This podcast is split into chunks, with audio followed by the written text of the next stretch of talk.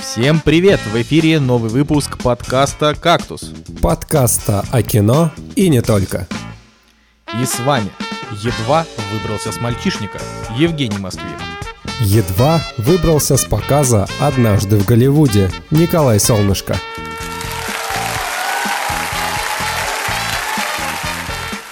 Сегодня в «Кактусе». Из компьютерной графики в реальную жизнь. Настоящие псы в «Леди и бродяга». Золотая лихорадка и Хамфри Богарт в классическом фильме «Сокровища Сьерра-Мадре». Джейсон Момоа воюет за Гавайи. Как Солнышко смотрел Тарантино. И анонс нового Need for Speed. Ну чё, Жень? Что, что? Мы, у, мы дожили меня... до нового Need for Speed? У меня как раз за окном сейчас... Э... Слышишь, мигалка? Слышу, конечно. Вот, это новая часть Need for Speed. Калининский дистрикт. Блин, ну слушай, это... Знаешь, я, я бы...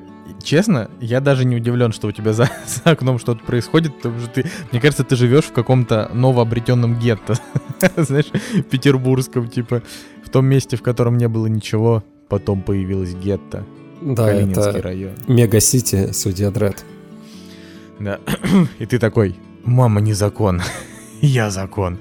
А, короче, Need for Speed Heat называется новая игра, а, уже можно посмотреть трейлер.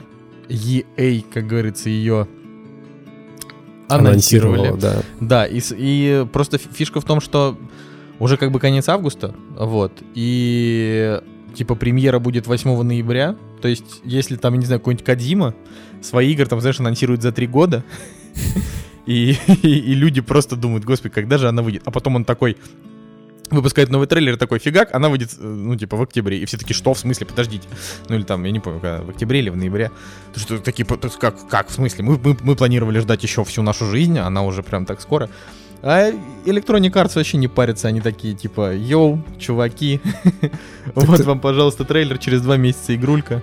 Да, ты даже по годам можешь посмотреть, вот если первые части выходили, там, первая часть вышла в девяносто четвёртом, вторая в девяносто седьмом, окей, ну третья вышла в девяносто восьмом, через год. И дальше пошло. девяносто девятый, двухтысячный, две тысячи второй, две тысячи третий, четвёртый, пятый, шестой, седьмой, восьмой, девятый. Ты а, серьезно, они так часто выходили? Да, десятый, десятый, одиннадцатый, одиннадцатый, двенадцатый, двенадцатый, пятнадцатый. Вот, кстати, а, тринадцатый. Вот у нас тут два года разница с Rivals, да, No Limits, а, два года. А, я просто к чему? На самом деле, последние, а, последний Need for, Need for Speed, который я играл, это был, э, по-моему, это был Hot Pursuit, пере, переиздание вот этого вот ремейка третьей части. То и... есть это было не так давно, в смысле? Ну, это две тысячи десятый год. А, не, ну это давно. Потом, потом по-моему, вышел Most Wanted э, в две тысячи двенадцатом году, и я его скачал, запустил, прошел одну гонку, понял, что скукотища, и все. Вот с того времени я больше Need for Speed ни разу не играл. Но, блин, Need да. for Speed, что у тебя с произношением в Москве происходит? Окей, okay, эн эф эс. Most Wanted. Ну. А, я к тому, что на самом деле я с любовью вспоминаю первые части.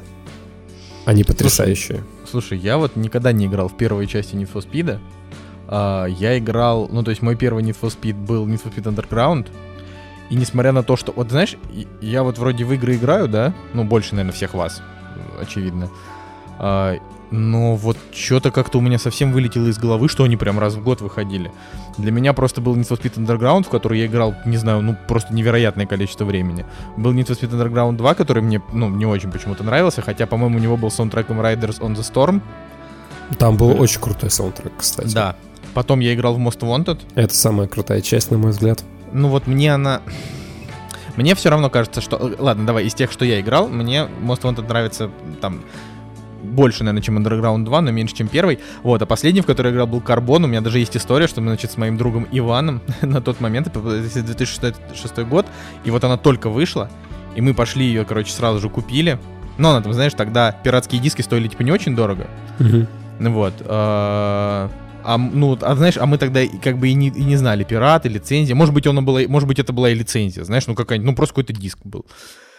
Вот, э, и это было тринадцать лет назад, значит, мне было сколько, четырнадцать лет, вот. И вот мы с ним, короче, ну вот с корешем, мы с ним сели на телефон утром, запустили одновременно и параллельно за один день ее прошли. Что? Реально, то есть мы на телефоне, типа, а ты сейчас на какой гонке? Я на это, я на это. В итоге он прошел игру, типа, на что-то, ну, может быть, на пятнадцать минут раньше, чем я, а потом я ее закрыл. Ну, кстати, вот, карбон... и все, и после этого я больше никогда не играл в Need for Speed. Карбон — это прямое продолжение Most Wanted, это же история, да, продолжается... Блин, чувак, ну там такие истории в этом Need for Speed. Давайте так, э, как это, включим Цигулиева. Для тех, кто не знает, Need for Speed — это одна из самых популярных э, игровых... Э, гоночных игровых серий. Гоночных серий, да. Э, игра, на которой выросли все любители... Ой, я не знаю, ну, так сказать, вот... Что-то плохое Цигулиев из тебя получается. Need for Speed — это на, на, на, наряду с фифой, да, это вот такие игры для пацанов, вот в которые, типа, мальчишки играли дома на компах, те, у кого был комп, те, у кого не было, приходили к тем, у кого есть, и все вместе, значит, сидели, проходили гоночки по очереди. Ну, то есть это вот был такой элемент нашего детства. Но потом, когда мы выросли, начали игры как-то, ну... Не знаю, как-то вот, во-первых, у меня был перерыв, наверное, лет шесть, я не играл вообще ни во что, или пять, не знаю, вот, и потом начал нагонять. А во-вторых, просто игры немножко начали развиваться, и просто ездить по городу стало скучно. И вот я смотрю на новый трейлер, и я не могу понять, честно говоря. Что-то мне кажется, что, ну, ну фиг знает, что-то ничего интересного я там не нашел, а ты что скажешь? Да, я тоже посмотрел трейлер, и, честно говоря, все трейлеры, которые предыдущих, предыдущих частей, которые я смотрел, они все похожи, и я ничего нового для себя в этих играх не, не нахожу. Но э, ради справедливости надо сказать, что мне в свое время очень понравился Pro Street. Не знаю, вот она дико отличалась от всего того, что было, потому что это были такие...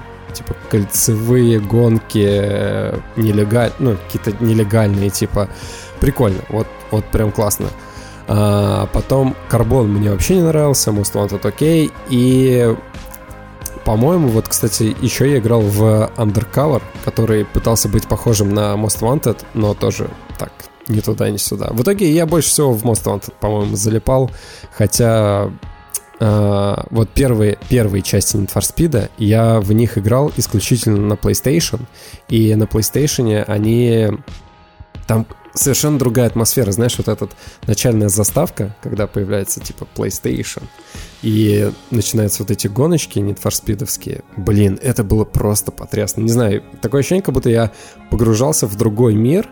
uh, И это все выглядело вот прям по-настоящему. Реб... Вот я ребенком воспринимал вот эти нарисованные машинки, они, они мне казались просто вот прям какими-то супер яркими, крутые пальмы какие-то там, леса вообще. Было прикольно.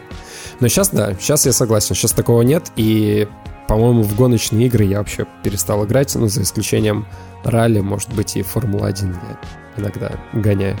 Слушай, ну мне кажется, что если ты типа запустишь условно любой современный Need for Speed, а тебе нравился Most Wanted, то тебе по умолчанию понравится как бы и новый, потому что, ну вот мне казалось, что механика Most Wanted, ну она соу-соу, типа, не очень интересная.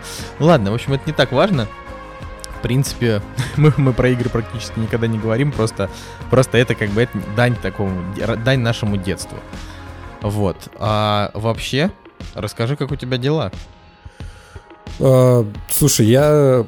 на выходных сходил на мальчишник, и это был мой первый мальчишник с точки зрения не жениха, а гостя, друга, вот, и было да, весело. Да, у меня вот, у меня вот не было мальчишника. Было весело, потому что вот на моем мальчишнике, когда, соответственно, я женился, мы играли в пейнтбол. О, я помню, да, я был там. Потому что ты это, потому что ты это устраивал как свидетель. Точно, блин, точно, точно. Слушай, Жека, столько лет уже прошло. Очень забавно. Реально я делал. Ой. И вот зацени, мы тогда ходили в пинбол, соответственно, получали по телу этими шариками с краской, было вот прям больно, так весело, все в реальности. А в этот раз мы пошли в ви ар-комнату, где нужно было три на три играть, ну что-то типа Counter-Strike, ну или того же самого пинбола, только в ви ар. И я такой, так, три года прошло, а разница такая... Ну, то есть там мы в реальности играли, а тут точно так же бегаем, только по пустой комнате. Ну, кстати, было весело. Вот. И э, тоже там как бы поугорали, смешно было. Но самое смешное, дальше мы пошли в эротический квест. Ух ты, а что такое эротический квест? Ну, это, типа, банальный классический квест какой-нибудь, да, только а, вместо там того, чтобы открывать сундук, скажем, не знаю, а, типа, по мотивам «Хоббита», ты решаешь всякие загадки, которые связаны с эротическими штуками. Ну, кстати, он не очень, а, он нам не очень понравился, но там была одна просто чумовейшая ш- шутка. А, там был... такой, типа, экран, ты садишься на стул, и тебе предлагают пройти э, детектор лжи. Ну и, конечно же, задают там всякие банальные вопросы, типа, э, любите ли вы втройничо... втро... ну, типа, втроем, э, был ли у вас там такой секс или такой, ну, короче, такие банальные вопросы. И нас было шесть человек, и мы как бы менялись, то есть, типа, следующий должен был отвечать и так далее. Но ты понимаешь, что это все закодировано, и как бы ты ни отвечал, Э, скрипт, он как бы там поощрял тебя или нет. Но самый прикол в том, что когда сел... Я, я все еще очень сложно представляю, как это выглядит. Ну, короче, ну, обычно... Ты же был в квестах. Обычная комната, ты там решаешь всякие загадки, тебе из одной комнаты нужно пробраться в другую, а в, а в последней комнате, типа, стоит женщина, а, и в конце она, типа, танцует тебе стриптиз. Ну, ладно, не суть. Вот я рассказываю про этот э, стул с детектором лжи. То есть мы все впятером прошли, остался последний, последний шестой игрок, он садится на, на этот стул, также довольно уныло отвечает на все вопросы, и последний вопрос а, был: попадали ли вы когда-нибудь под Писькин дождь? Мы все такие... Господи боже, Под, подожди, мой, подожди, Женя, подожди, Женя. подожди. Мы все на секунду такие: что? Пауза, реально пауза, где-то секунды две, и сверху открывается лючок, и на чувака падают маленькие резиновые члены. Это было просто, это было очень смешно. Сама ситуация была смешная. Женя, ты уверен, что это нужно было рассказывать нашим нежным слушателям? Ну, да. Ну это же «Мальчишник», я не знаю. Ты же, ты же смотрел «Мальчишник» в Вегасе? Я, конечно, смотрел «Мальчишник». Слушай, просто у меня на свадьбе не было «Мальчишника», потому что... Потому что, типа, мы приехали за два дня до свадьбы из Москвы в Питер, и просто не было никакого времени. Вот. Да. Но это еще не все. Мы, кстати, мы, кстати, еще пошли в потом. А, вот прелесть э, Санкт-Петербурга в том, что э, мы взяли с собой горячительные напитки, зашли в чудесное место, которое называется Голицын Лофт. Там у них есть э, балкон с видом на... Э, мех... Блин, забыл, как замок-то называется, дворец называется. Ну, короче, с видом на замок, на канал. И мы сидели такие на балкончике, закат. Короче, это была прям вот такая пацанская, красивая, питерская, э, интеллигентная тусовка. Ну, конечно, потом мы пошли в караоке-бар, а дальше я не буду рассказывать, чем все закончилось. Блин, я думаю, что дальше не нужно рассказывать, чем закончилось, потому что подкаст может слушать твоя жена. В смысле? Так я ей все рассказал уже. А, Женя испортил, испортил вообще всю малину. Всю шутку твою испортил. Так вот, а, а я, короче, сходил на Тарантино. И для тех, кто не видел, у меня, значит, в телеге я выложил видео короткое. Это была просто, просто жесткая история, вообще максимально. Как раз для подкаста. Типа... Ну, я, я опять же, я, конечно, был тогда под такими сложными впечатлениями, что... Блин, вообще. Ну, короче, как было. Мы, значит, приехали к этому кинотеатру «Октябрь». Это один из основных кинотеатров там сети «Каро», наверное, главный в Москве, в котором проходят все, все премьеры, ковровые дорожки. Ну, многие, короче. Короче, к, к истории о том, что мы когда ездили смотреть э, «Омерзительную восьмерку», она же показывалась в этом супер... там. Да-да-да, тоже и, в октябре. Да, и мы как раз... Это был, по-моему, один из немногих кинотеатров, где показывали вот в этом супер-пупер формате. Вот, ну, короче, ну вот, мы же тоже смотрели в этом супер-пупер формате, только в дубляже, понимаешь, и кайфа от этого, ну, как бы... Я, кстати, знаешь, коротенькая ремарка, что... Я тогда ругался и думал, блин, вот если бы я посмотрел его в оригинале, типа, я бы получил больше эмоций, э, ну, типа, с точки зрения, там, фильма, может быть, типа, фильм целый балл потерял, да, там, из-за этого. Я тогда поставил ему восемь, и вот недавно мы ее пересмотрели, и несмотря на то, что, конечно, намного приятнее смотреть, ну, то есть даже несравнимо э, приятнее смотреть, значит, в оригинале, мы просто, для, опять же, для тех, кто вдруг не слушал прошлые выпуски, Я, я веду себя абсолютно э, неприемлемо грубо по отношению к тем, кто, кто не смотрит Тарантино в оригинале. Простите меня, пожалуйста. Вот. Э, и, соответственно, пересмотрели. Но, честно сказать, э, я оценку фильму никак не поменял. То есть я посмотрел и подумал, ну да, это все еще, все еще та же «Омерзительная восьмерка». То есть вот в сравнении с тем, что я вот сейчас буду рассказывать, в «Восьмерке», может быть, это не так важно, потому что в «Восьмерке» все-таки детективный сюжет. И ты как бы следишь за сюжетом, и там вот атмосферы в фильме не очень много, потому что там практически все происходит в одном доме. Вот. «Однажды в Голливуде» все немножко по-другому. Ну так вот, короче, мы приехали в этот кинотеатр, и там уже стоит ковровая дорожка, железные ограждения. Ну, не, не в смысле такие тяжелые железные ограждения, ну, знаешь, такие стандартные, за которыми стоят люди, и дорожка, по которой должен пройти, значит, угу. Тарантино. Вот, и мы, значит, пошли. На улице был, был дождь небольшой, моросил, и мы пошли внутрь, потому что внутри тоже была дорожка. То есть ковровая дорожка шла с улицы и заходила в кинотеатр. И там тоже был пресс-вол длинный. И на этом пресс-воле постоянно шли какие-то знаменитости. То есть там Никас Сафронов проходил, потом там Люба Аксенова, потом актриса из «Интернов», потом там... Я не знаю. Что, что, что за имена ты назвал сейчас? Не, ну Люба Аксенова, это которая «Гуляй, Вася», например. Ну, она известная. Ну, короче, там Никас Сафронов — это художник. Там и Собчак проходила. И вот блогеры наши, которые тоже были на показе, они там тоже проходили. И, соответственно, там стояли телевизионщики, я, куча народу. И суть в том, что вот в это место конкретное, в это, где как бы заканчивается ковровая дорожка, а... В это, в это место пускали только по приглашениям уже. Ну, то есть в плане того, что люди, у которых не было приглашения, они просто на эту территорию кинотеатра в это конкретное время не попадали. Понимаешь, да? Угу. Вот, и мы, соответственно, логично думали, как и все люди, кто там стояли, что Тарантино там тоже пройдет. В итоге оказалось, что то ли из-за косяка организаторов, потому что потом организаторы перед нашим, перед нашим замечательным пиарщиком Женей, который там всех нас туда привел, а, значит... типа извинялись, что там как-то так вышло странно. В общем, суть в том, что Тарантино реально прошелся по красной коровой дорожке, раздал автографы, но по улице. И он не зашел почему-то туда. И мы как бы смотрим, фильм уже должен идти, но он еще не идет. Я там, типа, я на телефоне с моими ребятами, которые сидят уже в зале. Они говорят: Коль, ты там жди Тарантино, типа мы тебе позвоним, если фильм начнется. Вот. А мы уже подумали, ладно, фиг с ним, будем смотреть в дубляже. Я в прошлый раз рассказывал, что типа ужасно не повезло, что придется смотреть в дубляже, я прям так был расстроен. Но хоть думал, Тарантино посмотрю, и ну и ладно. Самого Тарантино, типа хоть, не знаю, пощупать, потрогать, дать ему, не знаю, автограф где-то поставить, что угодно. Вот. И, в общем, смотрим, телевизионщики что-то уходят, люди тоже начинают расходиться, и все уже потихоньку идут в зал. И я такой думаю, блин, ну все, сто процентов он уже не пройдет по этой дороге. И тут я слышу аплодисменты из зала наверху на втором этаже. Мы, значит, с Настей туда бежим со всех ног, забегаем, и Тарантино там уже произносит речь, понимаешь, угу. Уже на сцене.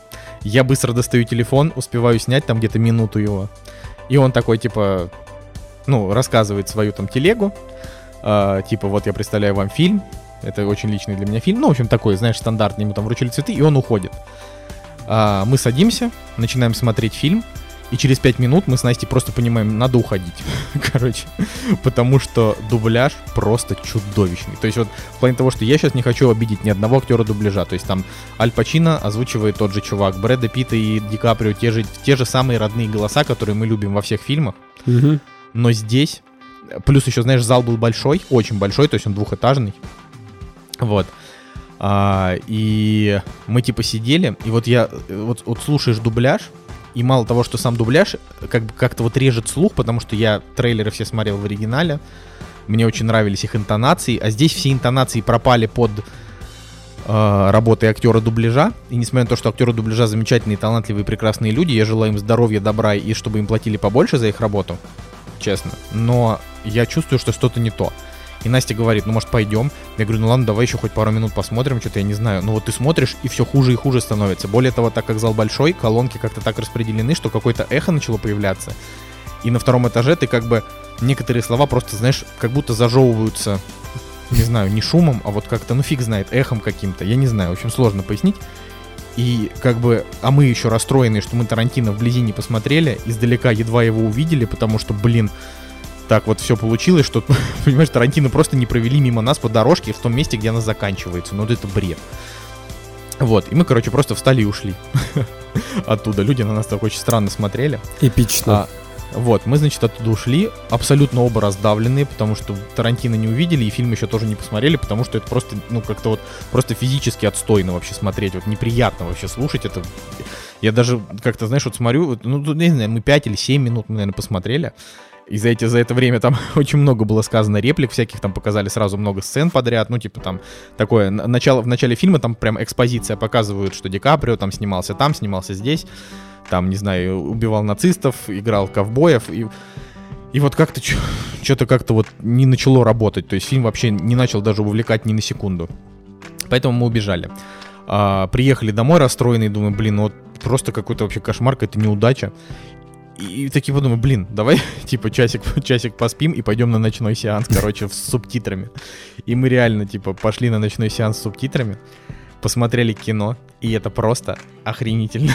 Фильм года. Вообще, в оригинале с субтитрами было просто, просто шикарно. И сейчас я, я вот этот, ну типа, я сейчас главный боец, отстаиваю всем своим знакомым, кто фильм как-то не понял или это, я им пытаюсь, значит, пояснить, почему фильм классный. Я им как-то, короче, вот, всех переметываю на свою сторону. Никто из моих, из моих знакомых, ну, кто, знаешь, там, читает телеграм-канал или со мной общается плотно, никто не пошел на него в дубляже. Угу. Вот, все такие, все такие, да-да-да, Коль, мы тебя уже поняли, мы прочитали твой пост, все, спасибо, мы идем, мы идем в оригинале. Вот. А, и там история, конечно, в том, что... Знаешь, что самое обидное? Угу. Самое обидное, Женя. То, что оказалось в кинотеатре «Октябрь» в эту же сраную секунду, простите, в эту же сраную секунду Тарантино из одного зала перешел в другой зал, в котором показывали фильм в оригинале. Произнес там ту же самую речь. И там осталось сидеть огромная куча людей, которые в ту же секунду посмотрели его в оригинале. А мы даже не знали о том, что там вообще есть параллельный показ в оригинале. И я так офигел с этого. Я когда узнал, такой, что? То. Ну, в общем, да. Эпично. Так, такая вот фигня. Слушай, ну, я бы еще... Так, ну что? Э, со звуком, кстати, ты меня спрашивал, как дела. Просто перебить тебя с Тарантино, потому что мы слишком много о нем разговариваем. Э, я же ходил на концерт Рамштайна в Петербурге. Ух ты. Да. Да, давай. Это мой третий поход на Рамштайн в своей жизни. И... Я бы на самом деле не пошел, но мне подарили билеты на день рождения. И как бы думаю, ну ладно. Плюс Надя как бы никогда не была, и ей было интересно посмотреть на шоу. Я такой, ну окей, хорошо, двигаем. Причем самое забавное, что в день концерта у меня на работе просто дичайше разболелась голова. Прям вот топ головной боли за всю жизнь. Я думаю, блин, еще на концерт Рамштайна идти. На самом деле мы так устали, так, так не хотелось вообще ничего, хотелось пойти поспать, но такой ажиотаж, мы такие, ладно, двигаем на концерт. Причем уже подъезжаем к станции метро, смотрим друг на друга, такие, блин, может не пойдем? Я говорю, да нет, пойдем. И, короче, приходим, приходим на концерт, и вот у меня примерно такое же ощущение, как у тебя от «Однажды в Голливуде», только единственное, что мы не ушли с концерта. Если бы была возможность пойти, типа, знаешь, встать, уйти, купить билеты на нормальную версию концерта, я бы, наверное, так и сделал, потому что... Это очень смешно звучит, честно. Потому что по сравнению с другими годами у них не было... У них меньше было шоу, то есть не было костюмов, там, допустим, ангела, который стреляет из крыльев огнем. У них не было мониторов на сцене, то есть если ты... Мы сидели... У нас были сидячие места, и мы сидели, и с, как бы, с сидячих мест не было не видно вообще ничего. То есть, в моем понимании, на все концерты большие, которые я приходил, всегда были мониторы. И... Мониторы ты имеешь в виду? Ну, большие экраны, экраны, экраны на которых, да, что-то, на которых типа что-то транслируется. Клипы, да, да там какие-нибудь? Да не, не клипы, говорят, ну просто, просто их оператор держит в кадре, и ты как бы видишь... А, музыкант. Ты имеешь в виду самих музыкантов, да, все, да, я да. понял. Вот этого не было, понимаешь? И... Обалдеть. Обалдеть просто. А билеты стоили просто адовую тучу денег. И... И... Помимо того, что как бы само шоу... упростилось по сравнению с предыдущими версиями, так еще и не было видно ничего.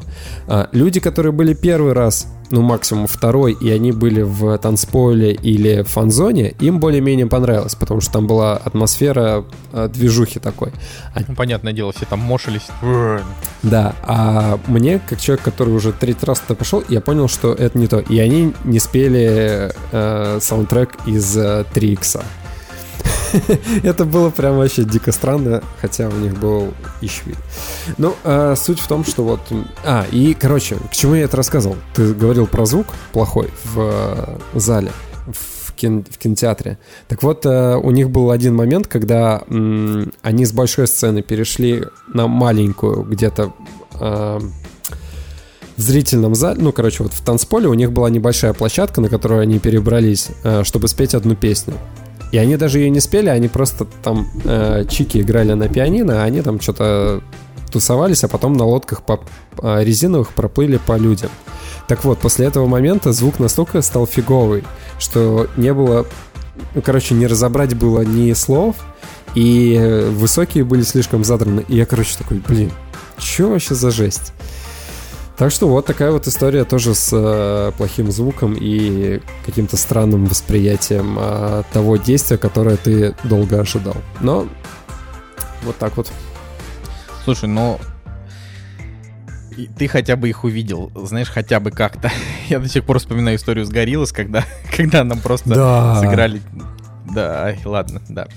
Ну, тогда ты тоже был, конечно. Гориллас вообще... Просто... С, с тех пор я считаю, что Гориллас самая фуфловая группа.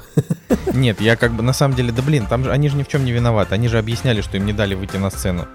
А, ну, то есть... Ну, там очевидно, что просто могла, знаешь, коротнуть что-нибудь из-за того, что сильно заливало. И просто как бы, видимо, их... Их технический директор...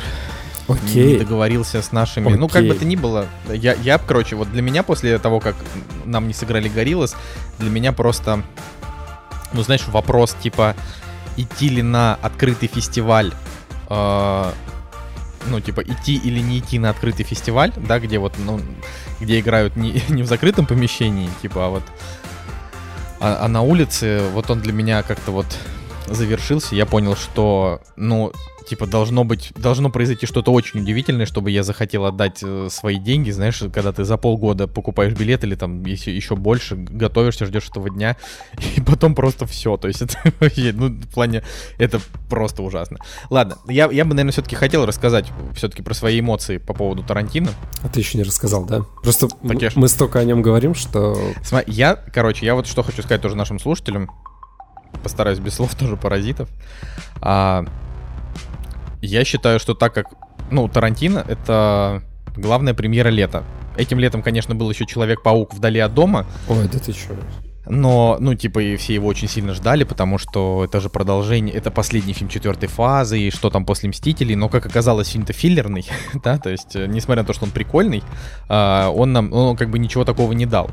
И по факту, я бы сказал, что, если, конечно, для меня до сих пор главное кинособытие года — это все-таки «Мстители. Финал», несмотря на то, что я не считаю, что этот фильм какой-то, знаешь, там, потрясающе великолепный, но я до сих пор вспоминаю все эти эмоции, когда, знаешь, там, ну, в общем, когда все, все, что там произошло, собственно, произошло, и ты в слезах, и мы два раза смотрели, и оба раза одинаково плакали просто, и это, понимаешь, и это вот, это прям вот именно мощно, ты чувствуешь себя частью вот просто вот этого всего, чего-то обширного, и думаешь, да, вот это прям круто.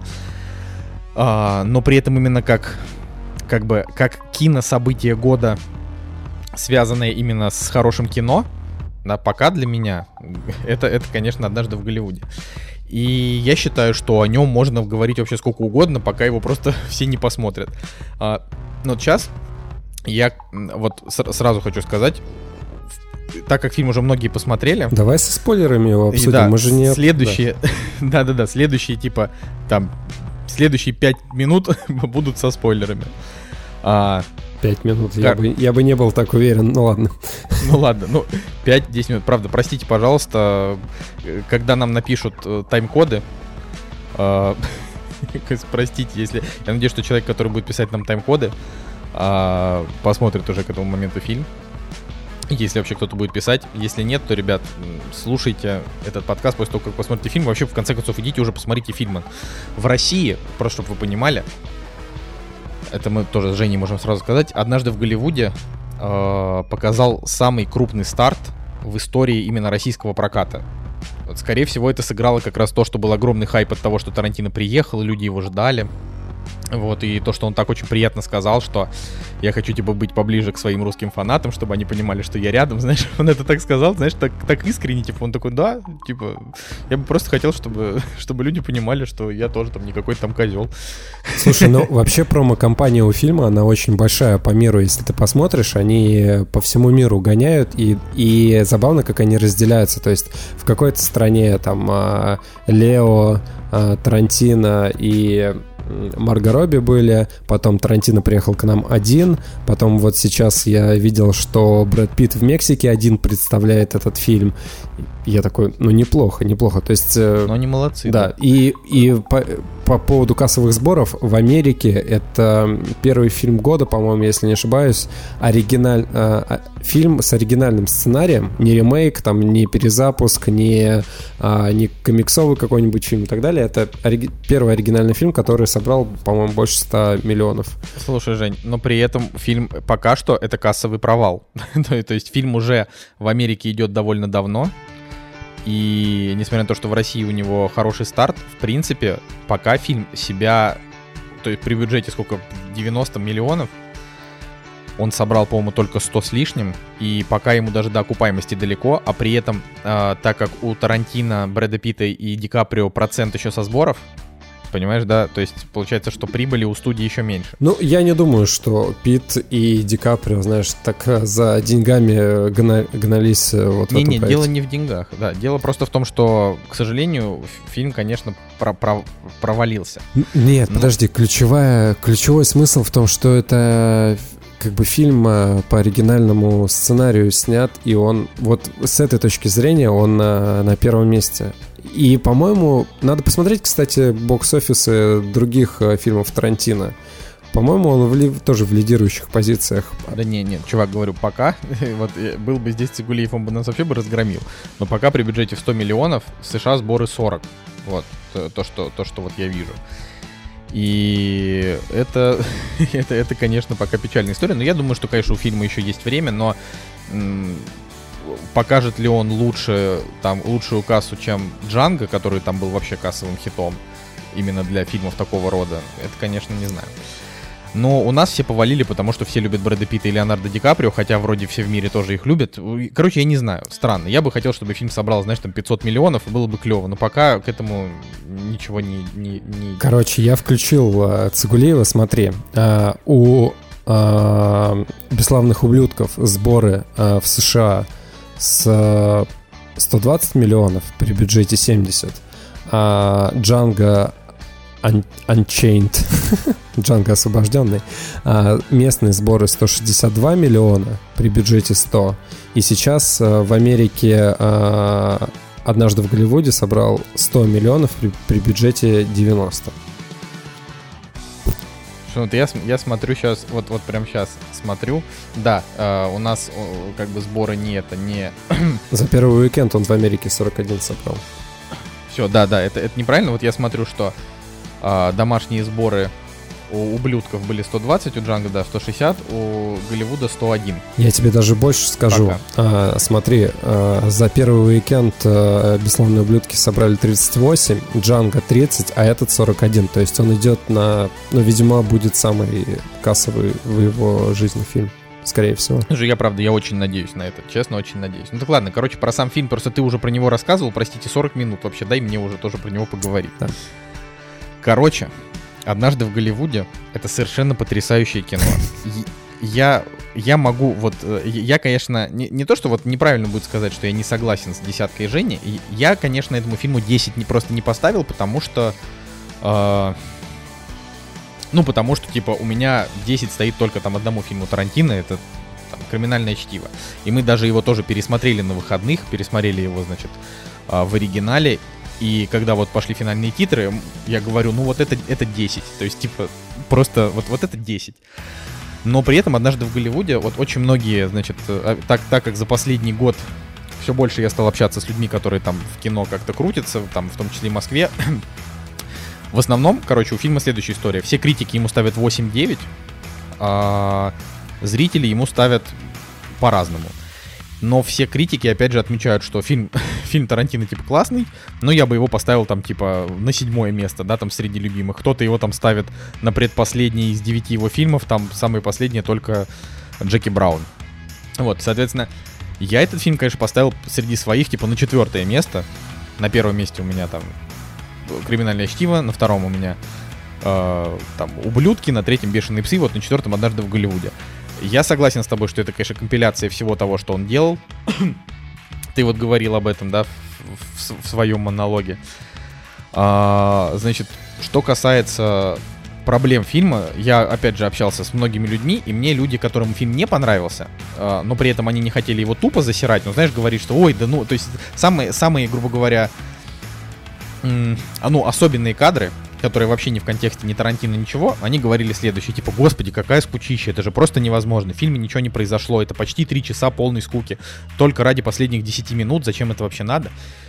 Вот, соответственно, э, ну, такие люди, они сразу, их мнение в, моё, в моем, в контексте моей фразы, оно вообще не считается, то есть все, таких, этих, этих людей нет. Нет в этом объяснении. Есть люди, которые адекватно говорили, что, типа, на мой взгляд, течение этого фильма не стоит, не стоило этих последних десяти минут, да, мне было, типа, скучновато, вот они рассказывали. Кто-то говорил, что если ты ничего не знаешь про Шэрон Тейт, Романа Полански, историю убийства жестокого, зверского, беременной Шэрон Тейт, э, и вообще, ну, вообще того, что происходило в Голливуде, кто такой Чарльз Мэнсон, для тебя этот фильм — это просто, просто, типа, набор, набор, набор хорошей актерской игры, но не более. Вот, я, значит... с ними все-таки соглашусь в этом. То есть я скажу так, для меня просто... То есть я с самого первого дня, да и ты, Женя, тоже, и там, и Николай, и, в общем, вот все люди, которые, э, ну, как-то е- немножко в сфере кино, чуть-чуть, я уж не говорю, что мы прям углубленно, но все же. С первого дня анонса мы знали, что фильм «Однажды в Голливуде» будет крутиться вокруг истории зверского убийства Шэрон Тейт. То есть вот это, это был просто, не знаю, первая новость, которая появилась. Это типа Тарантино снимает фильм про шестидесятые, где будет Чарльз Мэнсон и убийство Шэрон Тейт. Поэтому для меня вообще не было никаких вопросов. Я был как бы подготовлен э, всем инфополем, вот, которое крутилось вокруг этого фильма, к тому, что в нем будет. И поэтому фильм для меня сыграл. Потому что я фи- весь фильм ждал того, что убьют Шэрон Тейт. И я, значит, там, последние сорок минут я просто сидел с потными ладонями, думал, господи, вот сейчас будет рубилово, сейчас будет резня. То есть я просто сидел и, и прям, прям потел, думаю, вот сейчас, вот сейчас будет, сейчас начнется. Вот. А, соответственно, конечно, если человек вообще... А, а, а люди, как бы, нельзя обвинять их в тупости и невежестве, если они не знают, кто такой Чарльз Мэнсон и Шэрон Тейт. Это, в конце концов, вообще американская история. И несмотря на то, что она очень трагичная, и очень жаль, что так произошло с прекрасной Шэрон Тейт, и так, значит, просто сломалась судьба Романа Полански, несмотря на все это, ну, русский зритель не обязан это знать. А, ну и, видимо, из-за этого у, на, у этого фильма оценки были там семь целых четыре десятых, когда в Америке восемь целых четыре десятых, ну, на эм ди би. Угу. Вот, сейчас у нас выросло до семь целых шесть десятых. Uh, ну, все равно, очевидно, людям фильм прям понравился прям меньше, чем, чем не знаю, чем «Восьмерка», меньше, чем, uh, там, меньше, чем «Джанго». Люди прям... Я очень много читал комментариев во всех кинопабликах, во всяких там, не знаю, «Кинокритика», «Синемакритик», не знаю, там, у «Оптимистера», в ТЛП, где угодно. И люди там пишут, что вот, «Восьмерка», конечно, круче, там, ну, понимаешь, да, вот это вот, это вот все.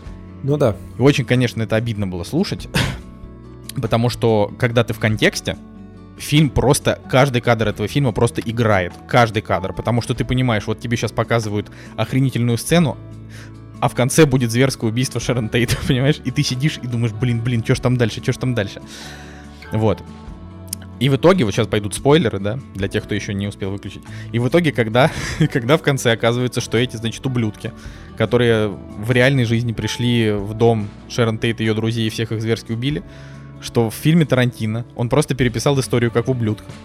Пришел, пришел в дом к Рику Далтону и Клиффу Буту. И Клифф Бут их просто расхреначил.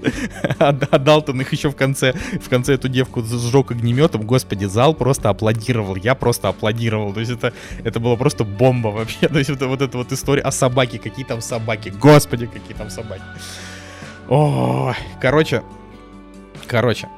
Жека, mm. ну классное кино. Но почему, почему, почему? Я просто говорю, я считаю, что в промо этого фильма нужно было включать для России, да, нужно было включать какие-то вот э, истории о том, чтобы люди, ну, типа, немножко изучили, потому что, ну, вот представь себе, вот, вот прикинь, ну, ты же реально мог не знать, кто такая Шэрон Тейт, Чарльз Мэнсон, потому что ты, не знаю, не знаю, ты студент-филолог, читаешь книги, или студент-программист, пишешь коды.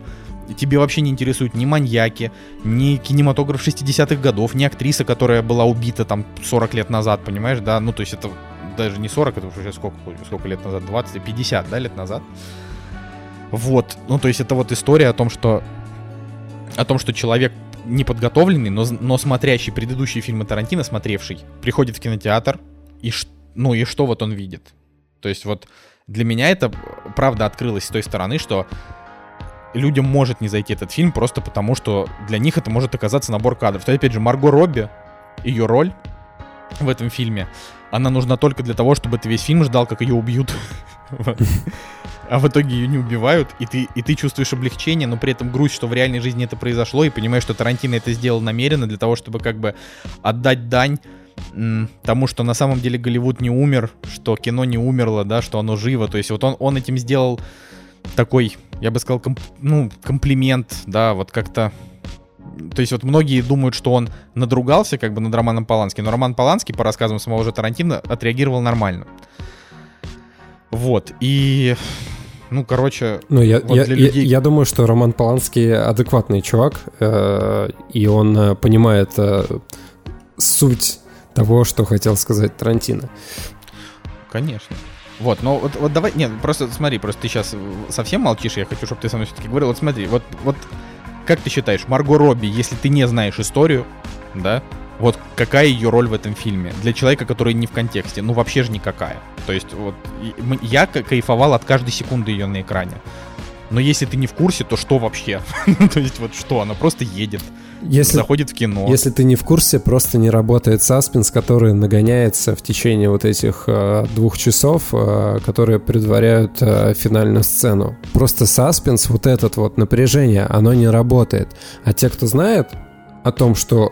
И как бы, смотри, он все же психологически сильно подводит к этому моменту, да, все события, через которые проходит Бут, да, то есть поездка на эту ферму, разговор с этим стариком, то есть знакомство с, с этой сектой, и, и вот так вот потихонечку, потихонечку, разочек показали Чарльза Мэнсона, и ты понимаешь, что... Вообще разочек. Чарльза Мэнсона показали две секунды экранного времени. Да, но всего этого достаточно, что, что, чтобы активировать вот эту вот э, бомбу замедленного действия, да, которая должна сработать в конце.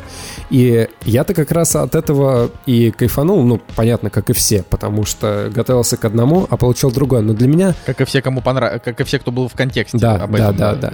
да. Но мы уже об этом не раз сказали. Я просто хочу подчеркнуть ту мысль для себя о том, что э, этот фильм, помимо того, что он отдает э, с точки зрения режиссуры, с точки зрения там э, постановки и так далее, что он отдает дань вот э, всем самым классным моментам кинематографа, которые мы любим, да, классные актеры, классные персонажи, их химия, пост, э, то, как выставлен кадр, свет и так далее. Это, безусловно, вообще круто. Но для меня на передний план выходит... Э, Я, я не знаю, как точно сформулировать, но пацифизм э, Тарантино. В плане того, что... Это вообще самый бескровный его фильм, мне кажется. Самый, самый тр- травный его фильм. А... Такой травяной.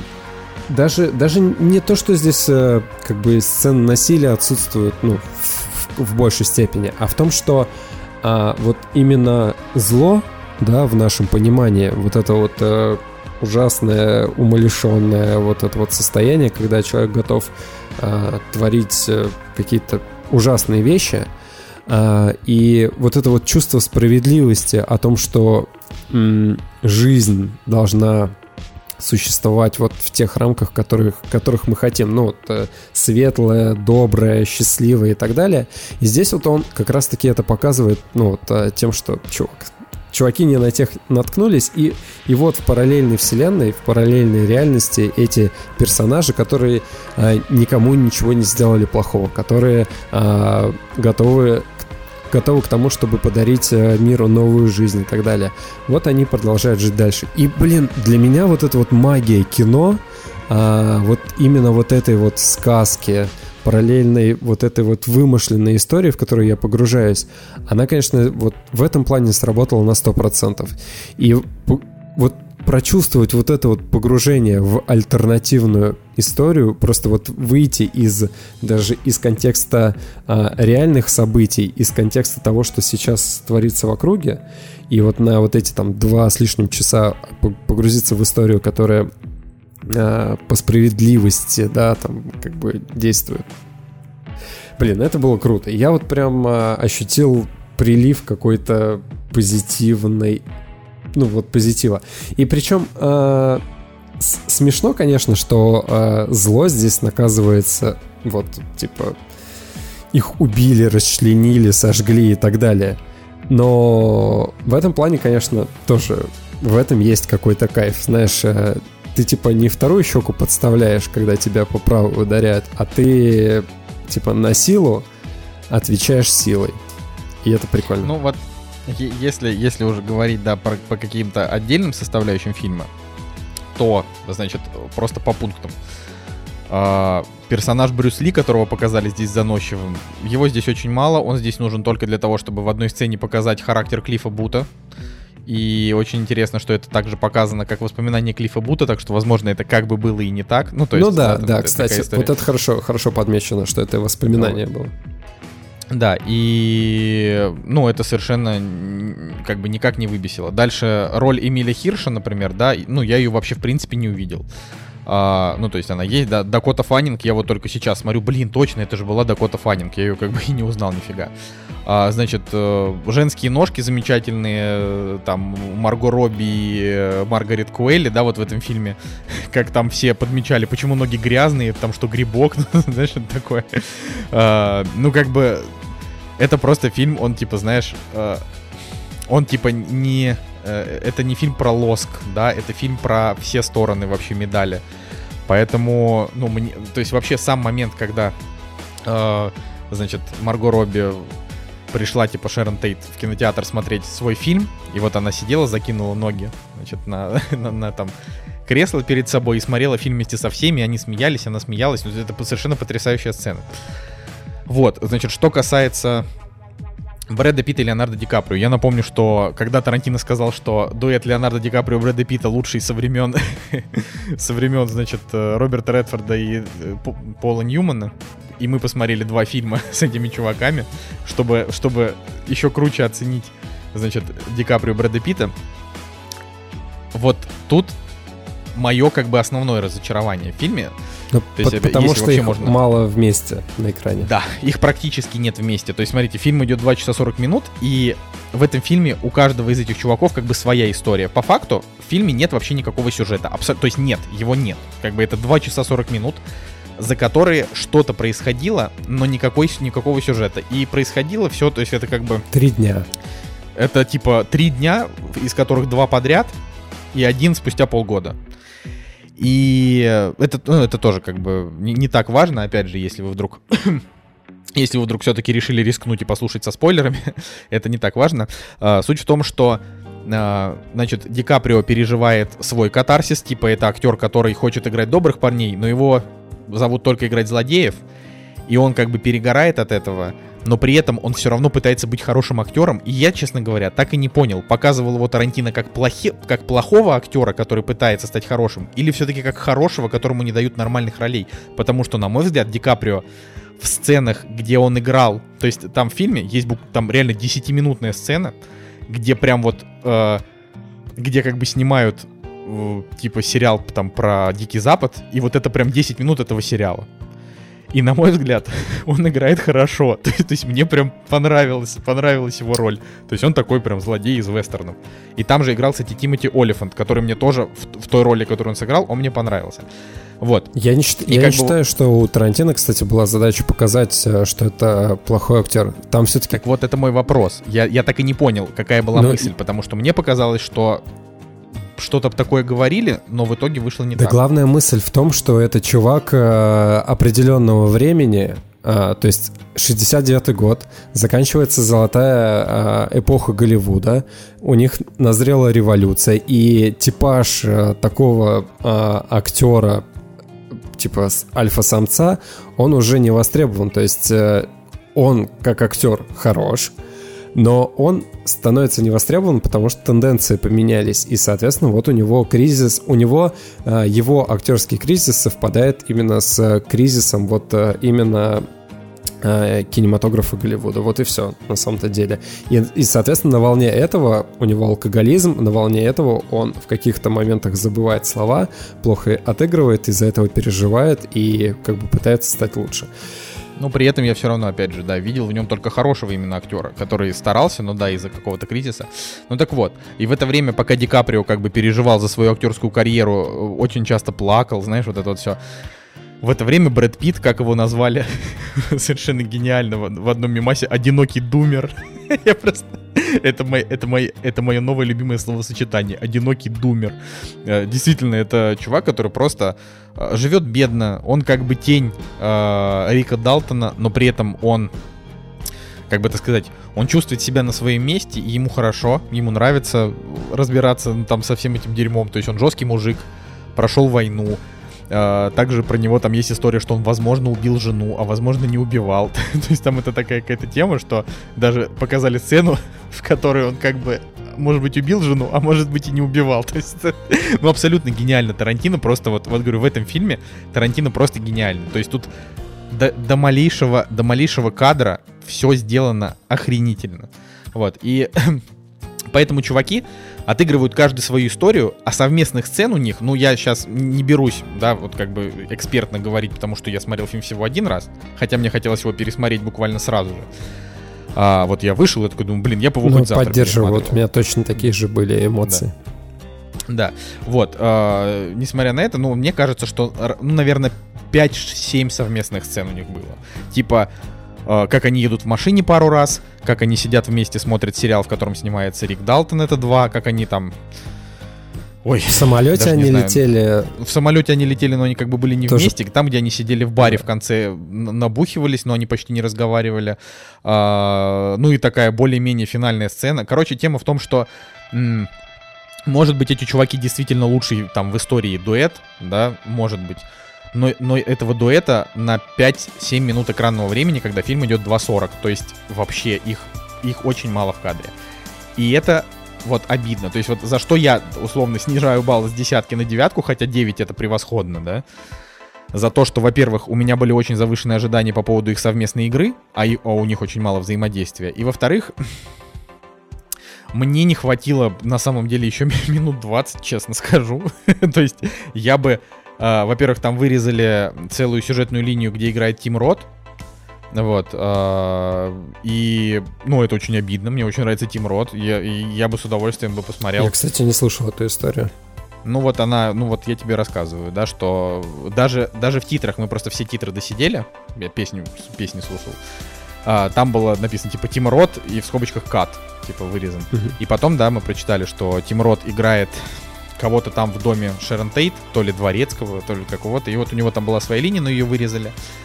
А, и, соответственно, мне, конечно, мне, конечно, немножко, немножко не хватило, как бы это сказать... Ну, в общем, так как мне не хватило взаимодействия Ди, Ди Каприо и Брэда Питта, а, мне действительно немножко не хватило вот сюжета, немножко не хватило. То есть а, я...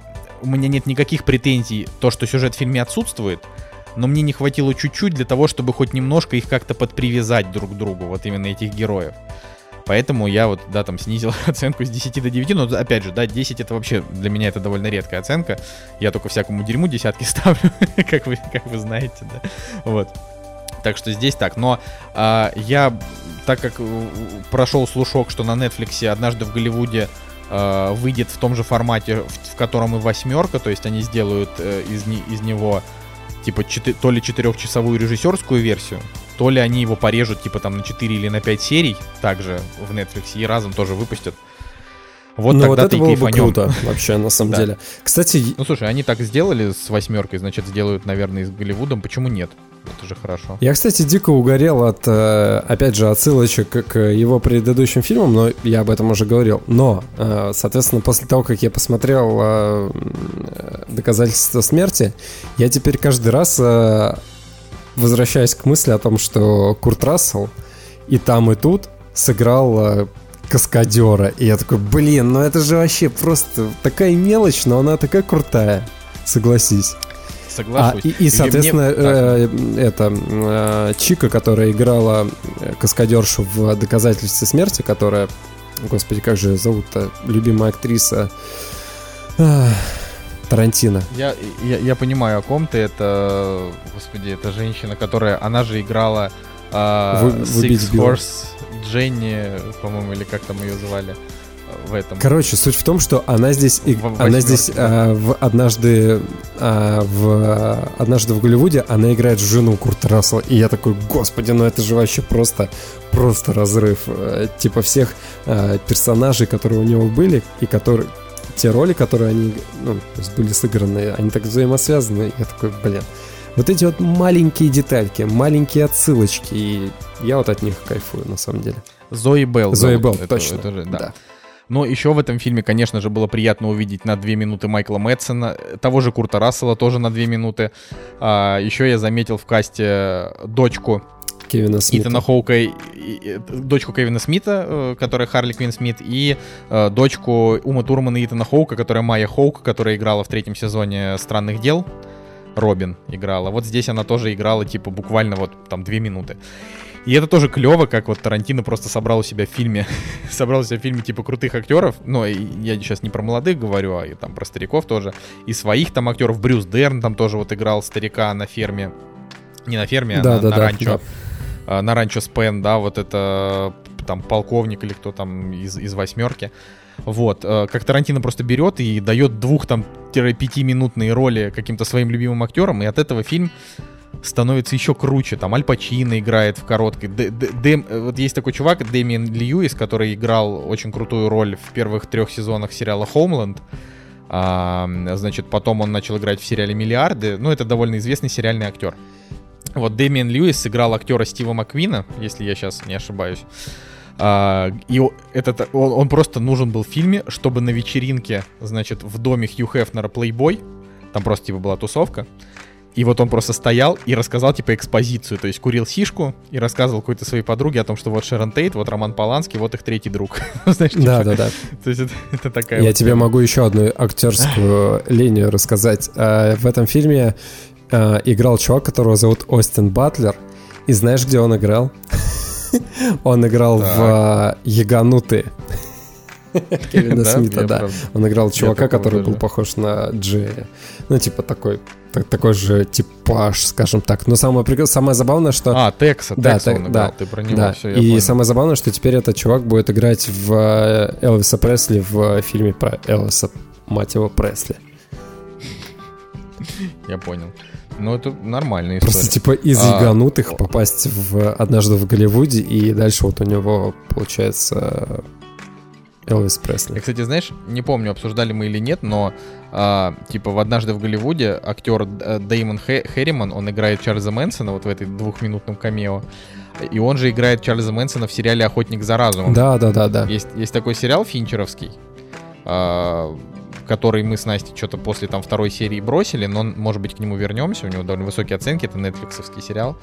Вот, и это очень интересно, потому что, когда один и тот же актер играет одного и того же персонажа, создается ощущение одной вселенной, ну, знаешь, ну, конечно же, это не так, но все равно это весело.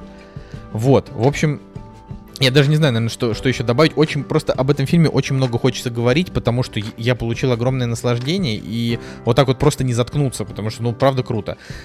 И я еще раз, как и Женя, как и все вообще люди, которые писали что-то про «Однажды в Америке», я просто призову вас: прочитайте про убийство Шэрон Тейт, про Чарльза Мэнсона, про хиппи, про шестидесятые.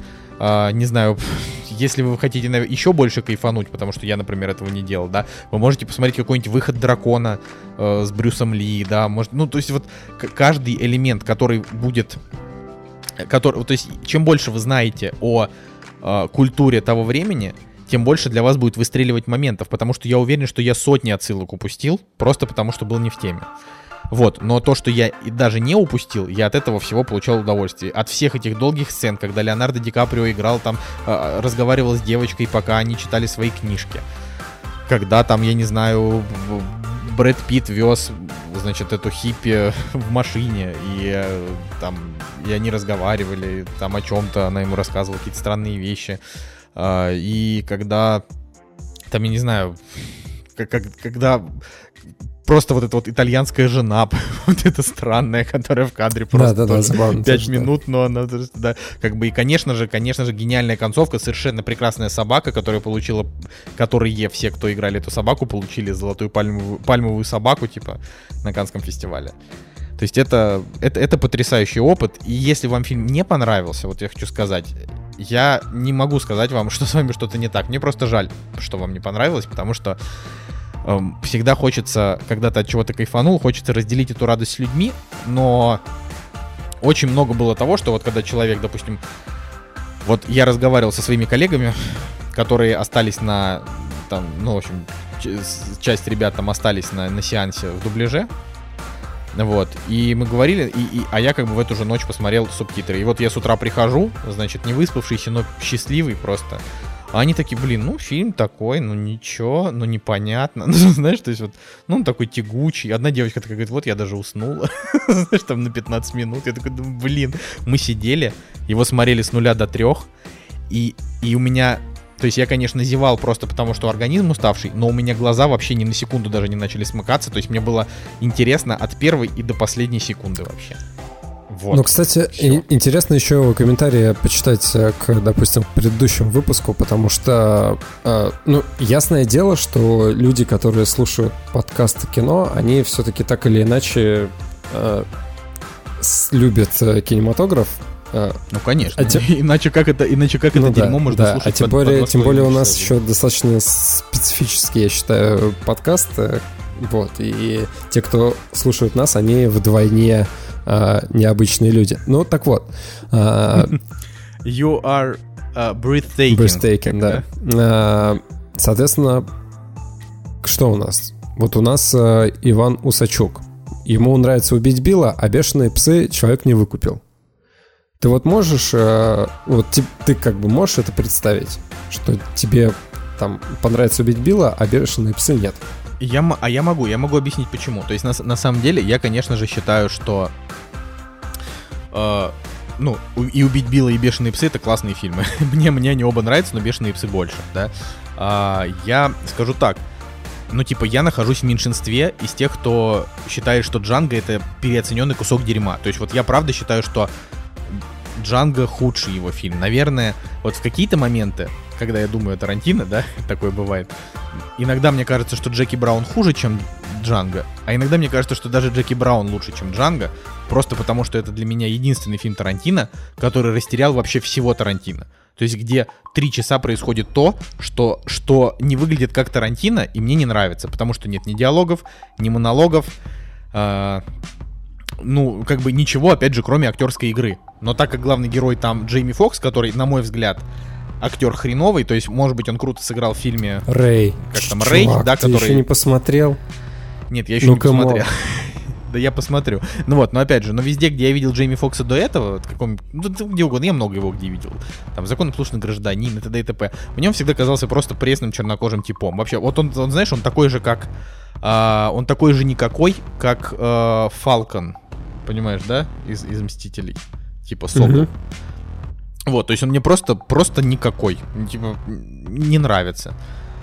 Вот, понимаешь? И, ну, то есть он, он блин, я даже не знаю, как это объяснить. Но вот есть какой-нибудь, знаешь, как вот, кого мы там не любим, Тейлор Кич, да, там, вот, вот тоже, вот просто он как бы безликий, он вот. И поэтому в Джанго как бы, ну, ведущая роль была вот у, у актера, который мне не симпатичен, при этом Кристоф Вальц и Леонардо Ди Каприо, конечно, были хороши. Смотри. И Сэмюэл Л. Джексон тоже был, наверное, хорош. Но для меня фильм вообще не сработал, понимаешь? Но мне никто вообще со мной не согласен. То есть все говорят, нет, Коля, ты не прав, Джанго — это шедевр, и вообще лучший фильм Тарантино, у кого-то он прям на первом месте стоит, у кого-то вторым после «Криминального чтива», понимаешь, для меня это дикость. Я думаю, да господи, как вы вообще можете сравнивать? Типа вот у него в «Криминальном чтиве» люди пять минут разговаривают «Алло, Биг Мак», понимаешь, там цитируют Библию, при этом расстреливают типов, там, знаешь, вот, вот это вот все какое-то безумие совершенно. Понимаешь, а, а в «Джанго» там ни одной запоминающейся сцены, вот ни одной сцены, которую я вот сейчас могу сказать, да, вот этого Джанго было неплохо. В смысле? Вообще а как? Ну, да просто, даже я человек, который очень плохо помнит Джанго, я могу тебе сказать, мне нравится, как взрывается Тарантино, а, и мне нравятся а, сцены с Сэмюэлем Джексоном и все, что происходит в конце в этом доме, как и Ди Каприо там орет... Ну вот, как минимум. Вот мне, вот мне как раз вообще, вот мне, во-первых, не понравилась сцена взрыва Тарантино, потому что э, на тот момент я уже от фильма устал, потому что, на мой взгляд, он затянутый, у него типа три финала, знаешь, там, э, то есть он слишком-слишком долгий. Слушай, три вот, финала для... это у этого э, девушка с татуировкой дракона. Подожди, ну там вроде все понятно. Ну ладно, не важно. Просто я, я не, не могу про девушку с драконом, потому что я читал книгу, поэтому для меня там не три финала было. Я просто, ну, как бы я знал все, что там будет. Вот, э, сцены вообще, вот это финал, финал в доме, вот эта кровавая баня, где убили всех белых, она мне просто вообще не понравилась, вообще не понравилась. Там за, за что убили сестру, она вообще не, была просто хорошая, она ничего никому, она всегда, наоборот, защищала всех этих, всех, значит, черных типов. Сэмюэл Л. Джексон... Uh, ну, мне кажется, он работает только в оригинале, если его слушать. Я, конечно, я вот смотрел тогда «Джанго» в дубляже. Так, так можете пересмотреть в оригинале. Да, да, но он мне не понравился, понимаешь? Вот если, если «Омерзительную восьмерку» я посмотрел в оригинале и все равно подумал, ну, фильм хороший, но вот круче было бы в оригинале, то «Джанго» мне просто не понравился. Потому что я вышел, я вышел с фильма с эмоциями о том, что фильм пустой, что э, в нем я не увидел то, что я люблю обычно. Понимаешь, вот если, допустим, есть «Убить Билла», да, первая и вторая часть, считай их, считать их как за один фильм, правильно? Вот. Э, но как бы если считать их как один фильм, то это, ну, типа, очень идеальное кино Тарантино. Но если считать как раздельные фильмы, но про одного персонажа, то в первая часть, она без особенных диалогов и прочего, она просто кровавая и такая трэшовая с кучей отсылок, а вторая часть, она уже отвечает за философию и разговоры. Вот. А, поэтому целостная картина складывается. А «Джанго» для меня это как вот если бы «Убить Билла один», вот он только был, и все. Понимаешь, и не было бы никакого продолжения. При этом, ну, опять же, да, там «Убить Билла», он еще стилистически оправданный, там очень много, там, не знаю, Ума Турман в костюме Брюса Ли, там, из его какого-то культового фильма, вот этом желтом, знаешь, а, а в «Джанго», в «Джанго» вообще ничего. Ну, в общем, я говорю, вот это, это ответ на твой вопрос, почему ты считаешь, может ли человеку там понравиться этот, но не понравятся «Бешеные псы», ну вот опять же, да, я ругаю «Джанго», когда у него... Я сейчас могу ошибаться, но, по-моему, вторая, да, по, по, по высоте оценки. Сейчас я, сейчас я точно Давай, проверю, ты пока можешь что-нибудь рассказать. Ну, а, вот. Я предлагаю заканчивать уже с Тарантино, потому что да он все, нас все, да, зарядил просто на три выпуска. Единственное, что я, я на самом деле хотел только пролистать комментарии, а, и, а на самом деле про Тарантино-то не так уж и много. То есть у нас а, а, именно вот а, в этом выпуске, то есть Иван... Вот написал, что ему, что он человек, который, который не уверен, что прочувствует «Однажды в Голливуде». И, соответственно, ребята, вот Никита Васильев написал, что очень сочувствует людям, которые пошли на «Однажды в Голливуде», не зная истории Шэрон Тейт. Например, моя сестра вообще не вкурила концовку. Ну и, соответственно, вот а, Александр Дмитриев написал, что... При том, что в новом фильме Тарантино не к чему предна... придраться. Круто сыграно, прекрасно снято, неожиданный финал. Вот. Вот смотри, я, я правда, как я и сказал, что э, у «Джанго» вта- вторая по величине оценка «Кинопоиска» среди, среди наших зрителей. Первое — это «Чтиво» восемь и шесть, второе — это «Джанго», там восемь и два. Я бы вот, вот эм ди би а еще сравнил. Нет, понимаешь, я, я тебе сейчас говорю именно про, ну, типа про нас, ну, про, понятно, про, наши, про нашу историю. Вот, но на эм ди би, просто чтобы ты понимал, у Джанго там тоже как бы все хорошо. То есть у него, значит, восемь, восемь и четыре у него. Но понимаешь, ну восемь и четыре также и у «Однажды в Голливуде», понимаешь, и восемь и девять у «Чтива». Тут немножко разные все-таки оценки. Ну и опять же, американцам фильм про, типа, про нигеров, которые решили убить белых, потому что белые их там... Потому что белые плохие делали им дерьмо, знаешь, вот это вот. А, ну, он, конечно, американцам зашел, очевидно же. И это, кстати, и хорошо, на самом деле, что Тарантино снял Джанго, потому что в фильме, в фильме «Однажды в Голливуде» ему не пришлось делать каких-то персонажей чернокожими просто ради того, чтобы они были. То есть вот, он просто снял, как хотел. Ну, типа, да. Он такой думает, я хочу снять историю про Шэрон Тейт, да, там, где будет еще Роман Поланский и Чарльз Мэнсон, очевидно, что там все были белые. А главные герои, я просто хочу, чтобы сыграли Брэд Питт и Леонардо Ди Каприо. Почему нет? Кто мне запретит? Да, я не хочу брать на вторую роль Джейми Фокса. Я хочу, чтобы был, был Брэд Питт. Я не хочу, чтобы там играл Форест Уитакер. Мне не нужен в этот раз Сэмюэл Л. Джексон. Просто дайте мне этих двух самых талантливых актеров. Ах, все. Да, закончили. Пошли. Пошли про премьеры с тобой разговаривать. Вот и они. Премьеры недели. Я вот хотел сказать, что на той неделе вышел фильм «Страшные истории для рассказа в темноте». А, ты подожди, подожди. И как бы и ожидалось, что фильм будет полным дерьмом. Но у него очень хорошая в итоге критика, и зрительская, и метакритик у него высокий, и зеленый. Так что уже сейчас можно констатировать, что фильм удался. Ну правда. То есть вот серьезно, даже у нас у него оценки ничего, такие шесть, шесть и три типа Кинопоиск, шесть и шесть эм ди би, шестьдесят пять, по-моему, опять же. Слушай, ну сделать ужастик э, средненьким или чуть выше средненького, я, я, я не считаю, что это какая-то супер заслуга. Особенно вот меня добивает, это же, это это же этот фильм, у которого написано в продюсер Гильермо Дель Торо. Да-да-да. То есть... Э, меня вот вся вот эта вот тема от продюсеров э, какого-то, блин, э, фильма, к которому он вообще не имеет никакого отношения. Ну, э, я, мое просто отношение к ужастикам, оно такое, что э, с них легче всего выстрелить, на мой взгляд. И в сценарном, и в каком-то художественном плане. То есть у тебя есть э, набор э, заранее каких-то... Э, набранных даже не штампов, а каких-то художественных приемов, от которых тебе можно отталкиваться и, допустим, окей, хороший ужастик может выйти хорошим, потому что он пугает, но пугает необычно. И все, это хороший ужастик. Ну, какой-то легкий подход к хорошим оценкам. И... Слушай, не, ну, понимаешь...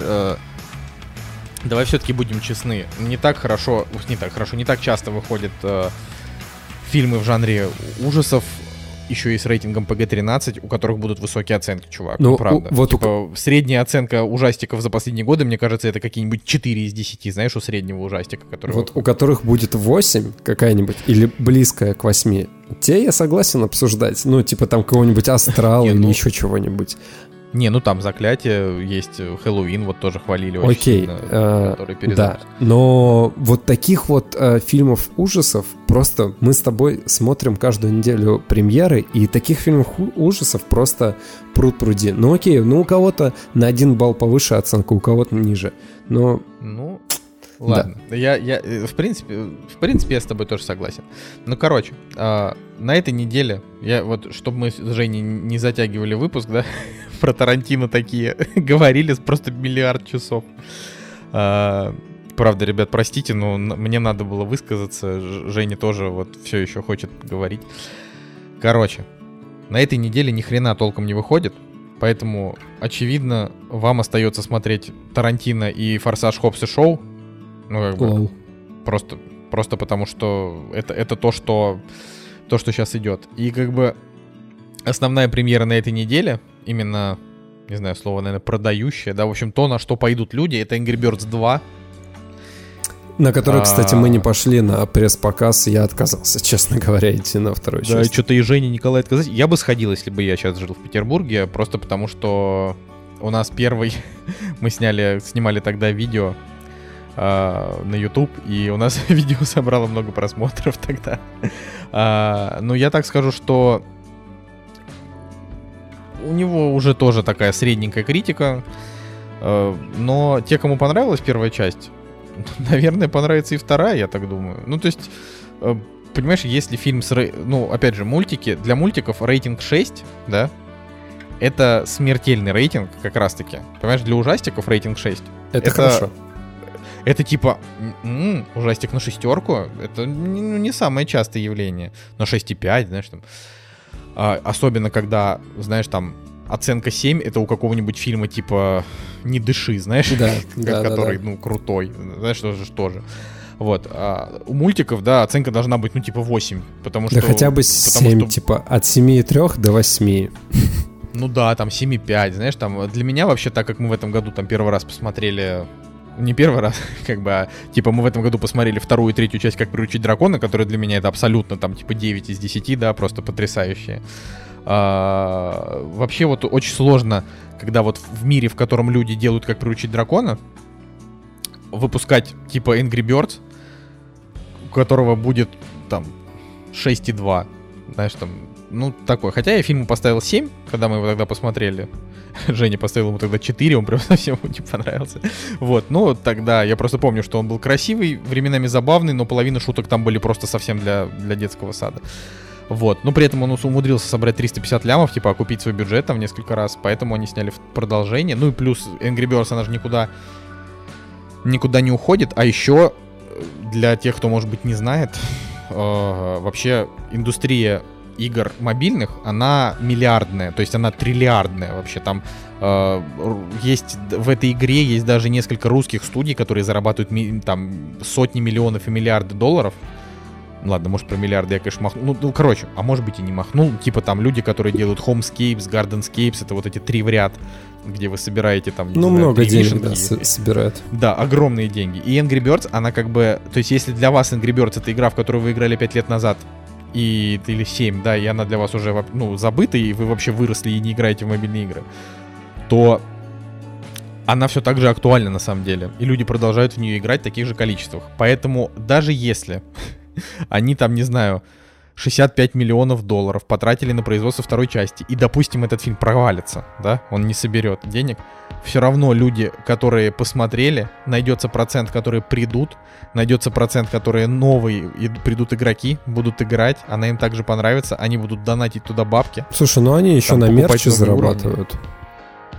Это, не, понятно, что сейчас как бы Rovio это уже, ну, это типа маленькая финская студия, переросшая уже в такую более-менее корпорацию, конечно. Вот, и они на всем зарабатывают, естественно. Но тут момент такой, что даже если этот фильм провалится, они все равно не проиграют. Для них это просто как еще один способ взаимодействия с аудиторией. Ну, почему да. нет? Да, а вдруг еще получится заработать бабла, вообще будет хорошо. А, вот. Так да. что... Я да. пересмотрел просто все трейлеры к, ко второй части. Так получилось, потому что я на работе делаю киноафишу к предстоящим а, премьерам. И... Соответственно, да, соответственно, я пересмотрел трейлеры, сделал там тоже нарезочку. И, короче, я тебе с уверенностью могу сказать, что а, если ты посмотришь два трейлера, ты посмотришь а, весь этот мультфильм от и до. а, Банальность сюжета просто, она настолько зашкаливает. Она настолько за, просто зашкварна. Все, все банальные, все банальные х- сюжетные ходы, все, что, вот все штампы, они в этом мультфильме собраны. Все, что ты до этого видел, оно здесь все есть. Ну и помимо этого, сортирный юмор, где, допустим, из, типа, из очка птицы там вылетает другая птица, и, типа, это смешно. Ну, камон, я не знаю, первая часть, она... Вот она только красками могла заиграть. Но вот этот юмор, он, конечно, ужасный. И, и знаешь, что мне нравится? Открываем Кинопоиск и читаем единственную рецензию, которая там есть. Последняя, последняя строчка. Всем поклонникам игры Angry Birds идите, идите кино. Позлитесь немного и потанцуйте под танц батл. What the fuck? Давайте мы еще Тетрис... экранизируем. Это же так, так, будет это же же, так весело. Будет же экранизировать. Да нет, да понятно, но просто меня вот эта вот тенденция, она, она немножко пугает. Я могу понять, когда экранизируют, окей, там, Покемона, э, Соника, Ну, то есть то, у чего есть мир. Но экранизировать, мать его, игру, где просто ты стреляешь злыми птицами... Ах, чувак, ну, ну это... Emoji Movie вспомни. Так это все, это, так это плохой продукт. Emoji Movies, Angry Birds, я не знаю, что еще. Это хер, херовые картины. Плохие, слушай, ну, знаешь, я, ну я бы, нет, смотри, я бы так сказал. Ну, Emoji Movies — это совсем плохо, а Angry Birds — это не, ну, это, это не дерьмо, это просто, ну, середняк. Середняк, который смотрят дети, понимаешь? Единственное, что мне как бы грустно, что почему-то вместо того, чтобы нанять нормальных сценаристов, чтобы написать хорошие шутки, да, ну там, чтобы... Дел... Оставьте ту же графику, оставьте тот же сценарий, абсолютно, это же не важно вообще, то есть это абсолютно не важно, что происходит, типа там нападает на вас один злодей, и вы от него отбиваетесь, ну потому что по факту, э, ну как бы... Как приручить дракона, это история про то, как Икинг и Беззубик м, побеждают в каждом фильме очередного злодея, который пришел э, сделать им что-то плохое. То есть вот как бы приходит злодей, и они сначала, сначала не побеждают, потом побеждают. Ну, то есть, ну это же, это же банально. Вопрос в том, как это сделано. Да? Да, вопрос в шутках, да. Вопрос в, в подаче. Э, к сожалению, конечно, когда вот я вырос на мультиках типа там, не знаю, «Ну погоди», да, это совершенно гениальный мультик, да, там с кучей цитат, там «Котенок по имени Гав», который реально учил хорошему, там какие-нибудь, не знаю, «Ежик в тумане», который вводил тебя в сюрреализм вообще наркотического ада и, и развивал твое воображение, понимаешь, это вот это все, э, все эти мультфильмы, ну и в конце концов, всякие крутые пиксары, да, там, типа, там, истории игрушек, там, приключения Флика, да и прочее, прочее, да, там, и DreamWorks'овский, и Шрек даже тот же. А, то есть вот ты, ты растешь на разных мультиках, и они тебе дают разные видения, это клево. Конечно, Angry Birds это как бы немножко упрощает, а, ну, как бы искусство кино, искусство мультипликации в целом. То есть ты как бы смотришь и понимаешь, что это а, халатный продукт, И, и, и я, там, допустим, своим будущим детям, когда я буду им показывать там всякие три дэ-мультосы, я буду им показывать Pixar, но я им не буду показывать Angry Birds, просто потому что, ну, потому что это не очень хорошее кино. Но если они, не знаю, сами его найдут, потому что будут любить, не знаю, эту игру, то ну что я им скажу? Ну, посмотрите, просто потом разъясню, что э, это пример...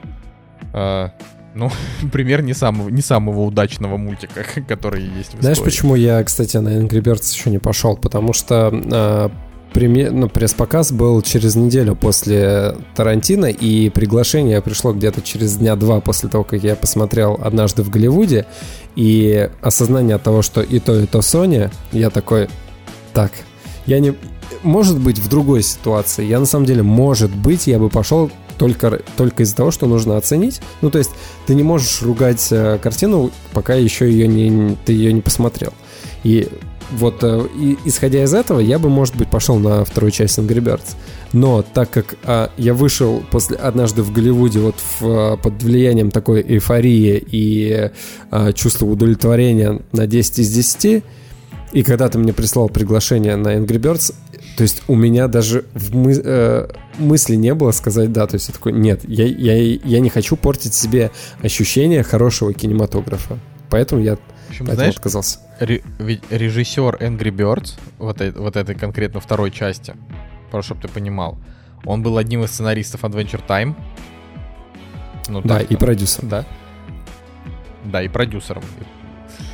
И это, конечно, и, и озвучил там, например, не знаю, там, кого-то маленького Гидеона, да, в Gravity Falls. Ну, это ни о чем не говорит. Это, конечно, очень странно. Не, ну, это просто грустно, что ч- человек э, пришел из, как бы, крутившись вокруг культовых мультфильмов, которые действительно что-то из себя, зна- ну, там, значили, и начал делать э, посредственно. Но, с другой стороны, э, тогда ты был на побочных ролях, а теперь ты главный, ты режиссер, ты делаешь. Знаешь, что смешно? Если ты нажимаешь на... Заходишь на страничку Angry Birds два в кино, и там есть такая вкладочка «Связи», то там, получается, есть отсылка к первой части Angry Birds в кино, и дальше упоминается в прожарка Брюса Уиллиса две тысячи восемнадцатый год. Это, это, кстати, уморительно. Я бы, кстати, посмотрел прожарку Брюса Уиллиса, хотя обычно все, проз... все прожарки — это просто набор оскорблений. Ну, Цигулиев бы оценил. Ладно, давай, давай дальше, быстренько да. побежимся. Значит, к, к юбилею, к дню, к юбилею, да, к дню памяти Виктора Цоя. Не, подожди, там, по-моему, тридцать лет с момента выхода фильма. «Игла». Нет? Так, сейчас смотрю. Нет, он вышел шестнадцатого сентября восемьдесят восьмого года. Так что нет, это, это день, день памяти Виктора Цоя. Вот вышел, э, я даже не знаю, то есть я, я так и не могу понять. Видимо, это ремастер, да, и, «Иглы». А, потому что... Смотри, а в, тре- в трейлере я... написано к тридцатилетию фильма. Лол.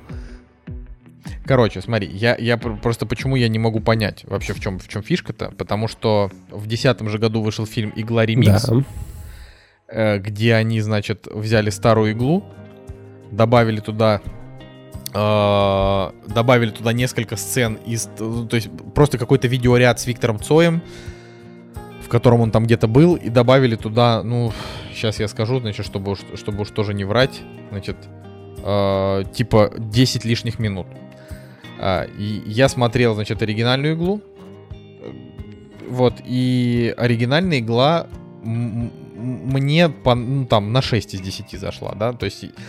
Я не получил удовольствия, мне не понравилось, как играет Цой, мне не понравился ни один персонаж, я не понял вообще историю, я не понял... То есть я, я только после того, как уже посмотрел фильм, я понял, что это история о том, что чувак, типа, она у него там слезала с наркотиков, и он, ну, понимаешь, да, то есть вот на, настолько плохо срежиссировано, настолько плохой сценарий, какие-то ужасные диалоги, какая-то корявая режиссура. Единственное, что оттуда запоминается, и то потому, что это постоянно тиражировалось, это, значит, цитата о том, что есть два вида людей. Одни сидят на трубах, другим нужны деньги. Да, вот, вот, вот, вот фраза просто, которая такая сюрреали- сюрреалистичная. Ну и концовка, где он там идет и падает, да. Так, стоп, я еще не смотрел, а... хватит спойлерить. Ой, чувак, да это... Ну, ну, блин. Ну, так, вообще, в конце концов. Не смотрел фильм сорокалетней давности, тридцатилетней давности, да? Нет, забавно, не что Александр а... Баширов, он а, как выглядел, типа вот в восемьдесят восьмом году, он точно так же выглядит и в две тысячи девятнадцатом. По- по-моему, он вообще... Да, он такой, ты мне тут не это. Да. Ты мне тут не это. Он вообще не меняется. Ой. Ну вот, короче, я помню, что вот «Игла ремикс», я ей там поставил вообще три из десяти, я же посмотрел. Мне прям было интересно, что за новые кадры там с Цоем, но это прям вот параша. Вот прям плохо, все сделали плохо. А, и, видимо, сейчас они просто такие, а давайте... Я, я правда, я говорю, я так и не, не понял, что это ремастер, это какая-то а, обработанная в лучшей там степени версия. Может быть, там они поработали со звуком. Хз, короче. Ну да, как-то странно. Вот, ну... не... То есть обычно заявляют, что, типа, выходит ремастер или еще что-то здесь. Ну, такое ощущение, что просто... Руби, рубят, слушай, бабки, а может быть на, и нет ремастера. Рубят бабки на правах. Может быть, тут вопрос в том, что они просто сделали... Они просто решили, типа, выпустить ее в прокат просто... Ну, просто потому что, да. Тот же фильм. Да, то есть просто так же, так же почему просто показывают какие-то старые фильмы. И просто сделали для нее как бы новый постер. Что типа запускаем в кинотеатры в связи там с, с памятью. Да, короче, скорее всего просто у них э, права на этот фильм. И, соответственно, они на нем продолжают зарабатывать. В этом нет ничего зазорного. Ну, много и не заработают, скажем так. Ладно, вот, на этой неделе, значит, еще выходит фильм «Смерть и жизнь Джона Ф. Донована». Uh, у него оценки шесть целых три, кинопоиск шесть целых три эм дэ бэ, uh, вот, но это новый фильм Ксавье Долана. И... и мне кажется, сейчас не... вся вот эта вот фан-база uh, девочек uh, должна просто затрепещать. Подожди, а ты смотрел вообще что-нибудь? Да, Ксавье слушай, Долана? Я посмотрел uh, «Мамочку», я посмотрел... Не оглянулась ли она? Нет, я посмотрел «Том на ферме», и я посмотрел... Uh, я посмотрел, я посмотрел «Мамочку», да? Два фильма я у него посмотрел. Вот я, насколько, насколько я сейчас вижу, потому что я могу ошибаться, да, это, да, это, это, это самый низкооцененный фильм. Вот «Жизнь и смерть Джона Ф. Донована» — самый низкооцененный фильм Ксавье Долана. Вот. Но при этом, если вы вдруг не знаете, кто такой Ксавье Долан, это типа, ну, как юное дарование. Человек, который, вот ему сейчас тридцать, да, а он начал снимать фильмы там, не знаю... В двадцать плюс. Когда? В, да, в, в двадцать плюс. Сейчас я вот посмотрю просто, чтобы... Э, чтобы не это. Ну вот «Том на ферме» две тысячи тринадцатый год. Ну вот в две тысячи девятом году у него был фильм уже «Я, там, я убил свою маму», там с рейтингом семь целых четыре даже «Кинопоиска». А еще Ксавье Долан открытый гей, он много снимает про геев. Ну и вообще у него там типа истории. А, то есть он как... Ладно, сейчас не буду ударяться во всякие там искусствоведческие темы. Ну короче, это... Это вот один из вот этих молодых талантов, который в двадцать уже начал делать годноту, как бы, для любителей кино. Я пока ни один его фильм не смотрел, но явно начну не с этого, потому, потому что когда, ну, когда у него есть... Я, я, кстати, знаешь, уверен, что у Тома на ферме э, шесть и семь только потому, что, короче, это, ну, типа фильм про... Про, про, про геев, и люди просто занизили ему оценку. Слушай, я, я, я его посмотрел, уверен. У меня стоит ему оценка шесть. Э, я тебе скажу так, я ни черта из него не запомнил вообще. А смотрел я его э, осознанно. То есть это не так, что, знаешь, нужно что-то посмотреть. Нет, мы посмотрели «Мамочку», и потом, по-моему, стали смотреть этот фильм. Да, там, по-моему, главный персонаж гей. Но я вот из него что-то ничего не запомнил. И раз у меня стоит оценка шесть, значит, он как бы, наверное, вот такой проходниковый. Но нужно э, понять, что вот, допустим, фильму, который называется «Мамочка», у меня стоит девять. Слушай, ну у «Мамочки» там у него еще IMDb восемь и один, Кинопоиск э, семь и семь, приз жюри Канского фестиваля. Блин, вот я его внесу, пожалуй. Буду смотреть. Там, а, точно, я вспомнил. Вот «Мамочка», там а, суть в чем? Суть в том, что есть трудный ребенок такой, типа, ну не знаю, в моем воспоминании панк какой-то, какой-то, который творит всякую дичь, да, и он а, там то в тюрьме может там просидеть, то или еще где-то. И, соответственно, есть мать, которая вот пытается всеми силами а, вывести его из вот этой вот... типа отстойной жизни. Ну и, короче, вот у них там вот эта вот борьба э, мамы, типа, и вот этого вот э, странного сына. Ну, честно говоря, тоже не, не очень хорошо его помню, но он мне в памяти, по крайней мере, больше э, запечатлелся, нежели вот Том на ферме. Все остальное не смотрел. Слушай, ну, в любом случае, у чувака, типа, ну, как бы к тридцати годам у него... Э, чертова куча призов на, от Канского фестиваля. Знаешь, что в принципе м- ну как это сказать, н- н- не самая частая история. Вот. А, да. Еще я, кстати, вот тут увидел, что Ксавье Долан имеет какое-то отношение к фильму «Ничего хорошего» от, в отеле «Эль Рояль», а он там играет, а я его там и не помню вообще. Надо ж как. Вот, ладно. А- Если ты, ты хочешь еще что-то рассказать про фильмы на этой неделе, потому что, ну, что-то ничего особо там интересного. «Синяя бездна два». Посмотрел, знаешь, трейлер очередной, типа, ужастик с акулами. «Ангел мой». Вот, кстати, фильм, в котором играет Люк Эванс и...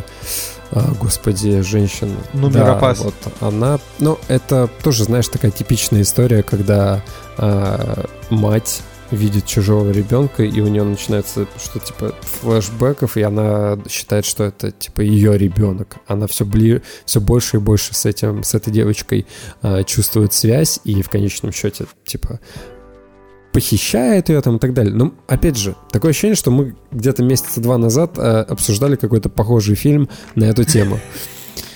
И я такой, ну, типа, пожалуй, я скипну, э, ски, скипну этот фильм. Потом э, есть бразильский фильм ужасов, где чувак в, работает в морге и разговаривает, э, типа, с трупами. Там было написано, что самый страшный фильм, бла-бла-бла. Оценка пять и четыре, пропускаем. Ой, я даже зевнул в этот момент. И последний, вот, французский фильм «Красивый бандит». Ну, тоже, знаешь, как бы я посмотрел трейлер, ничего особенного. С тенью работает по ночам в морге большого криминального города. Ой, да. Ладно. А, тогда я думаю, что мы можем на этом закончить и пойти уже к нашему с тобой да, главному да. обсуждению. Да. «Кактус» — подкаст о кино и не только. Так, но прежде чем э, перейти к обсуждению классики кинематографа, Uh, тут просто интересная новость о том, как Дисней, uh, значит, решили сделать ремейк «Леди и бродяги», но они решили не запариваться с тем, чтобы рисовать каких-то три дэ-персонажей, они просто решили снять кучу настоящих собак. Это что, сто один далматинец, что ли?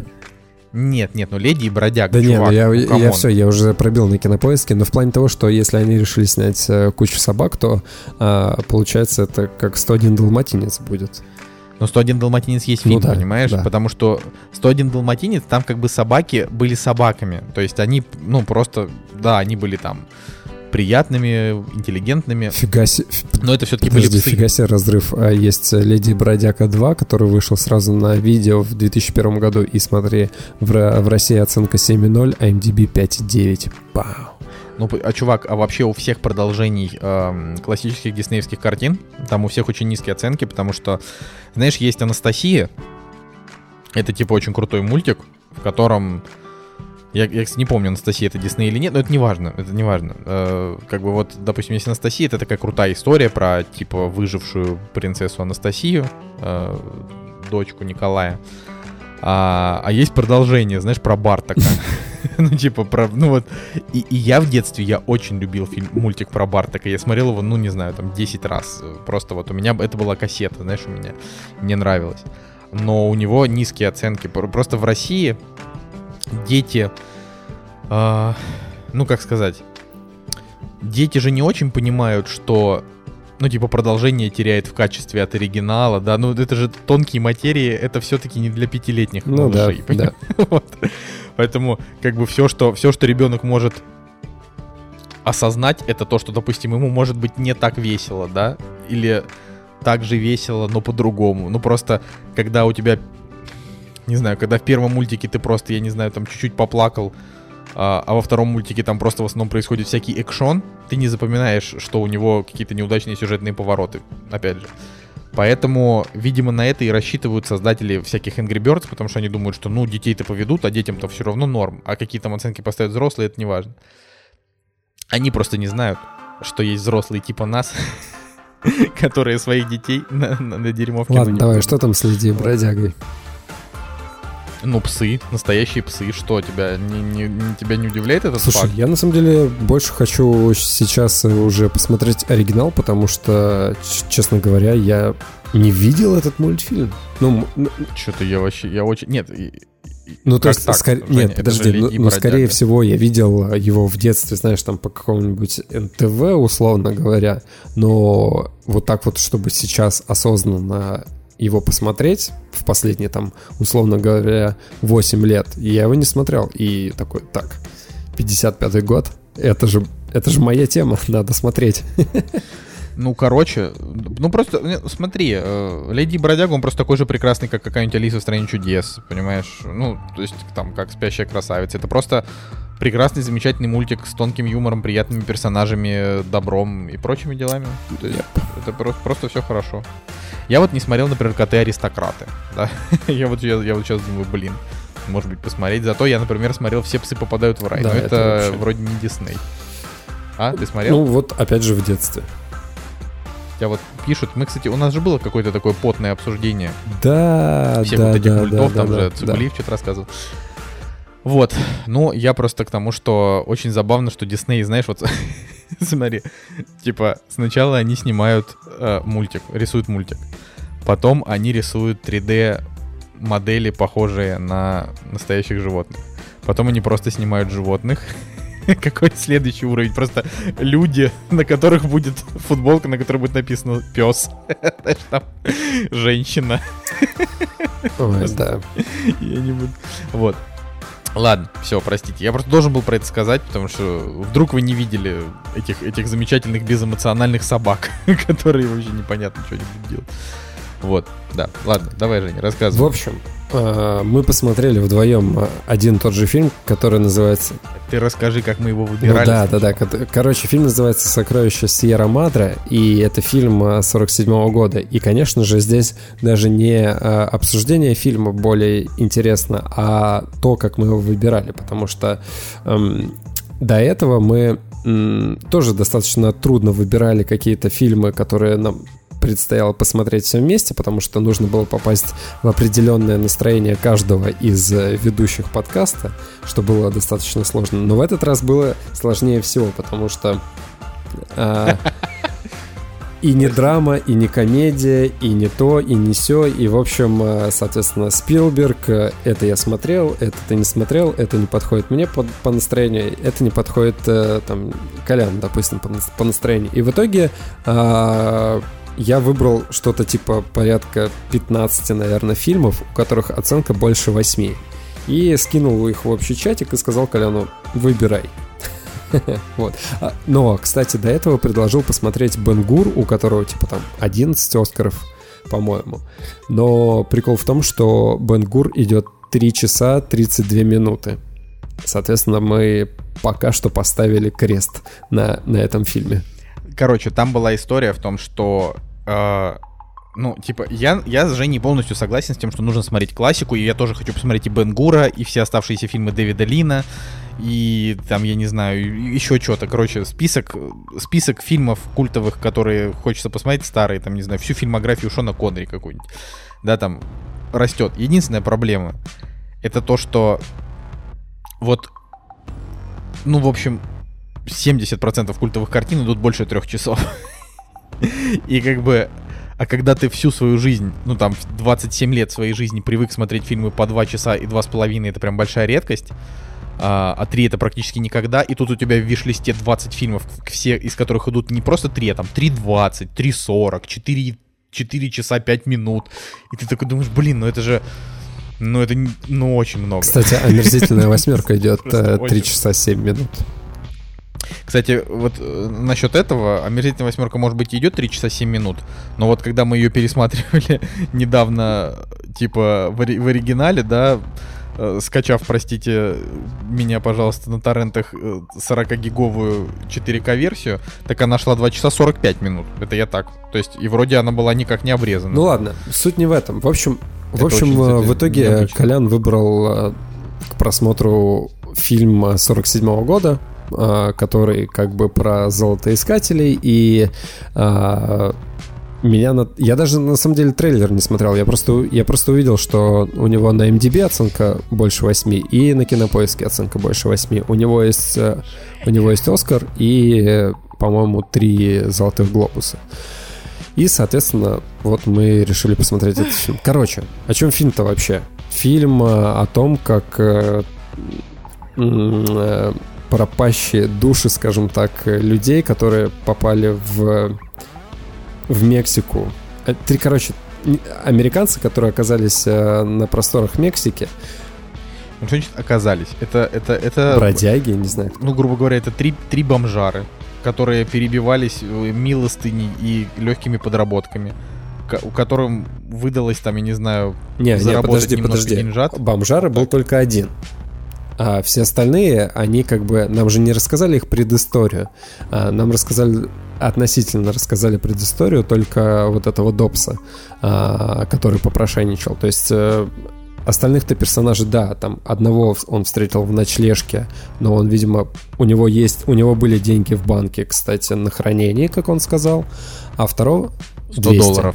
А второго он, а второго он просто встретил, типа, на улице, которому тоже некуда было идти, у него не было работы, но он не выглядел как, типа, бомжара.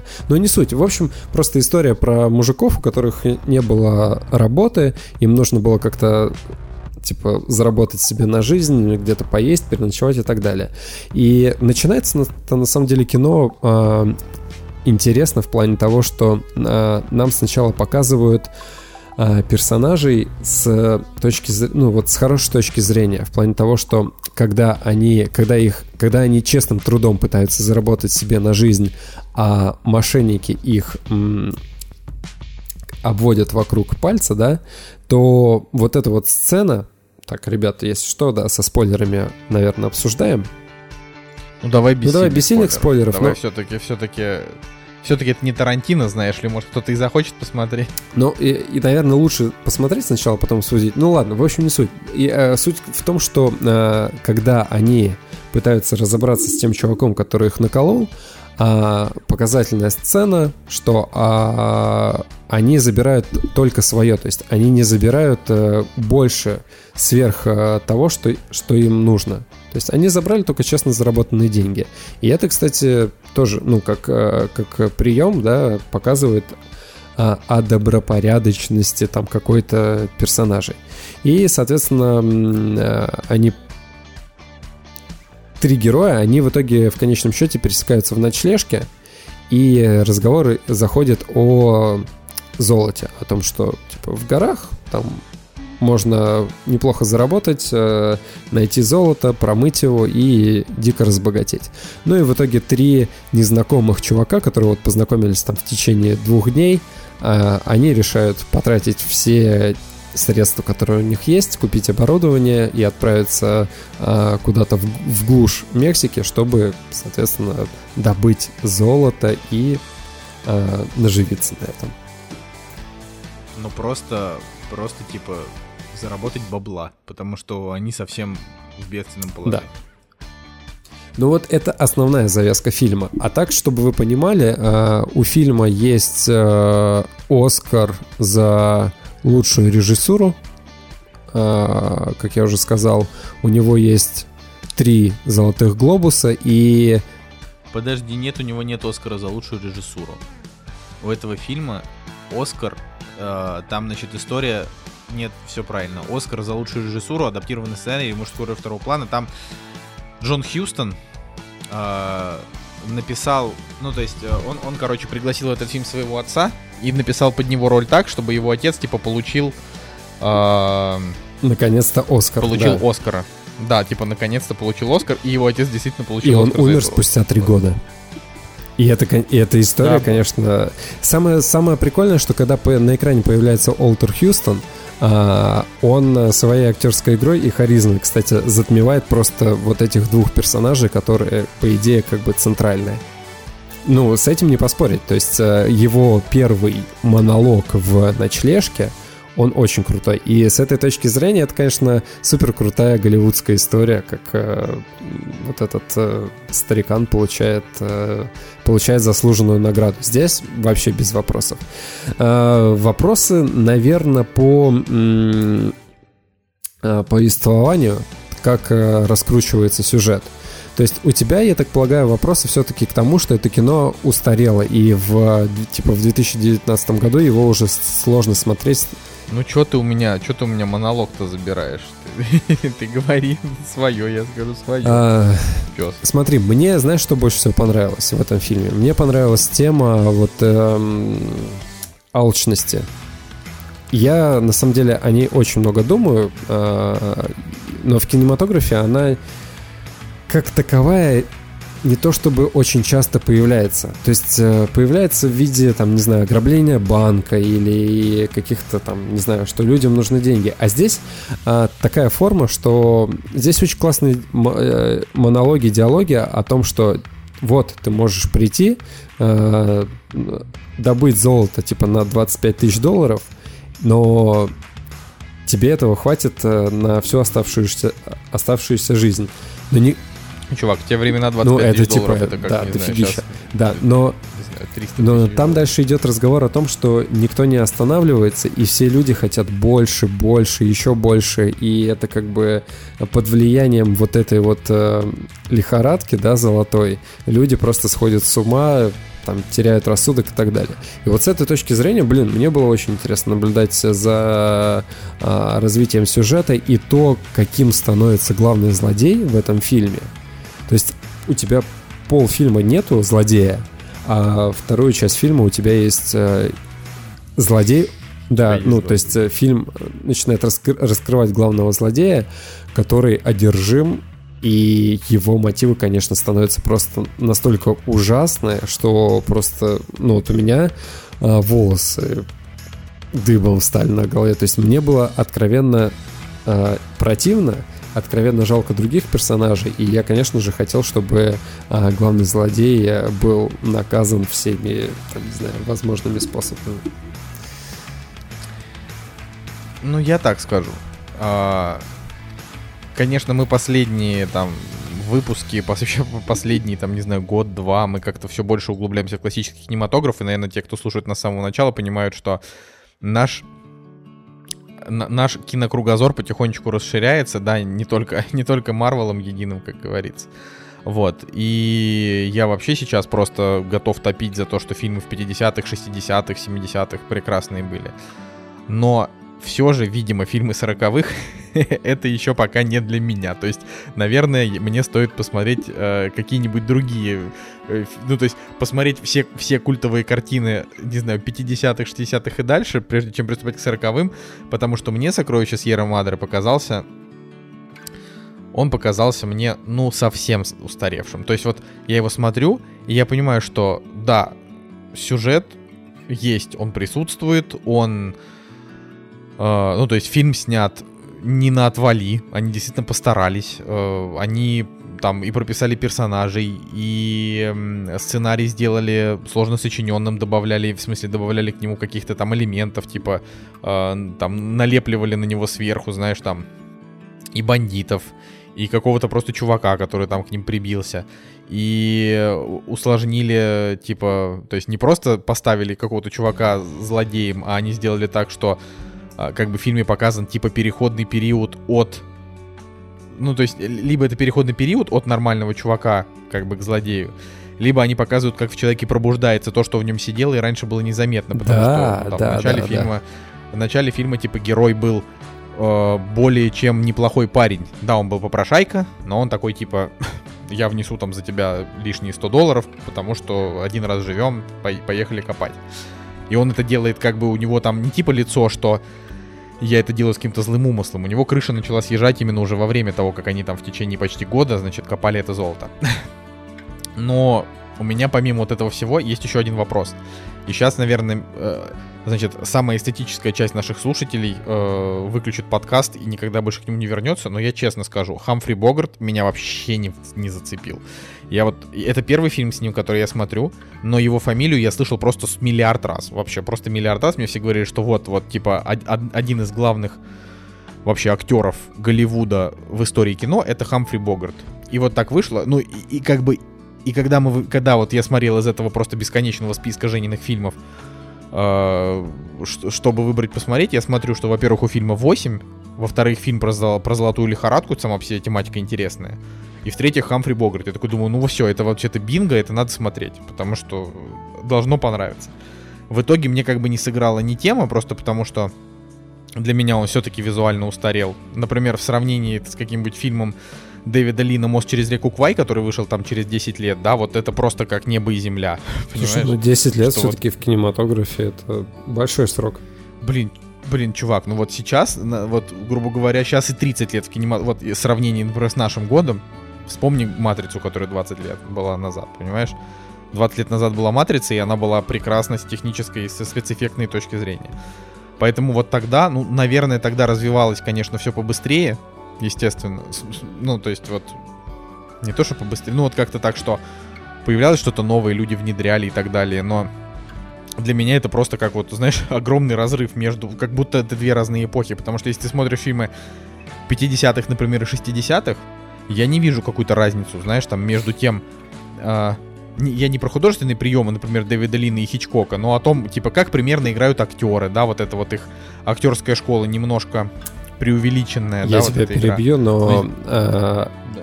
Вот одним из своих э, достоинств в плане знания кинематографа, точнее даже не знания, а вот э, умение, короче, у меня неплохо получается определить с точностью там до плюс-минус двух лет, когда вышел фильм, только просто вот увидев, как играют актеры и то, как выглядит картинка. Я, я не хвалюсь просто, что вот типа, ага, я такой крутой, умею это делать. Но я за собой замечаю, что вот я вижу фильм, и я не то что десятилетия по картинке и по игре актеров могу угадать, но вот с точ... даже с точностью до там, года примерно. И в последнее время это все чаще и чаще, все лучше и лучше получается. Так, и к чему ты? Ну, это просто к тому, что ты говоришь, что вот ты не видишь разницы между, там, допустим, пятидесятыми, шестидесятыми и так далее, а она на самом деле есть, и она большая. И вот все вот эти десятилетия, сороковые, пятидесятые, шестидесятые, у каждого десятилетия э, есть своя отличительная черта. Ну, наверное. Ну, короче, вот для меня просто вот... Для меня не сыграл ни Хамфри Богарт, понимаешь, ни, вот, к сожалению, сюжет фильма, потому что он... М- ну, как бы они ни старались, все-таки сейчас смотрится простовато. Опять же, будь я человеком, живущим в сорок седьмом году, я бы такой, ух ты, вот это класс. Ну, наверное, да, я бы, я бы такой, блин, вот еще там тридцать лет назад смотрели «Броненосец Потемкин», Э, там, я не знаю, или «Прибытие поезда», знаешь, а тут вон у нас драма какая, вообще прям ух, вот, а, ну, но сейчас, сейчас Слушай, уже ну разве, разве ты я... не предполагал, ну, то есть, э, ты предполагал, какой будет конец у фильма? Мне кажется, с точки зрения сценария, э, все-таки сценаристы, создатели, они водили зрителя вокруг, э, как бы, дооколов. Не знаю, чувак, я, я просто вот сразу, как только они туда, значит, поехали, а дед им такой говорит, что вы вот не знаете золото. Он, он семь раз просто в кадре сказал, что это вот сейчас вы говорите, что все ок, но типа вот когда вы начнете получать золото, тогда у вас начнет ехать крыша, да? И вот, вот в, тот, в тот момент я подумал, они, нас, они ведут к тому, что кто-то из персонажей съедет с катушек. Нет, это понятно, но ну... в плане того, что все равно в деталях, как концовка развивалась, как у... погибали там персонажи и к чему типа они приходили. То есть мне казалось, что вот-вот... Так, вот вы сейчас не слушайте Женю, там не, нет никакой погибали персонажи, там, э, там все не так просто, короче. не, не настолько просто, как Женя. Да, там так рассказал. Нет, вот я, я вот к этому и клоню, что все же не так просто, как э, могло бы показаться где-нибудь типа за сорок пять минут э, до конца фильма. Короче, его стоит смотреть, вот если хочется посмотреть на то, как снимали в сорок седьмом году кино, да, для сорок седьмого года это очень хорошо, вот, на, ну, на, на, наверное, даже более чем, не просто так, все-таки Warner Bros, да, посмотрите, как снимали ВБ, э, оценка эм ди би восемь целых два, Оскары, посмотрите, каким актерам давать, то есть вот этот фильм стоит смотреть для того, чтобы понять для себя много всяких вещей, если вы любите кино, то есть вот посмотрите, за, за какие роли действительно давали, как нужно было сыграть в сорок седьмом году, чтобы получить Оскара, да, э, как, какой нужно было сценарий написать, чтобы людям зашло, и т.д. и т.п. Но просто, чтобы чтоб ты понимал, фильм кассово провальный, потому что людям не понравилось, что Хамфри Богарт, который всегда играл типа положительных персонажей, тут сыграл такого не самого положительного персонажа. Вот. И поэтому типа люди на него не, не ну, ломанулись. Не, я, не могу, знаю, я могу подвести черту. Короче, мне по итогу, мне по итогу, мне понравилась э, трансформация э, персонажа из э, как бы одного состояния в другое. Мне понравилась э, тема как, э, того, как э, золото может э, свести с ума э, людей. И, и, кстати, прикольно, что вот э, его напарник, э, там же была, был вот этот момент, когда он тоже, допустим, э, почти поддался вот этой золотой типа лихорадке.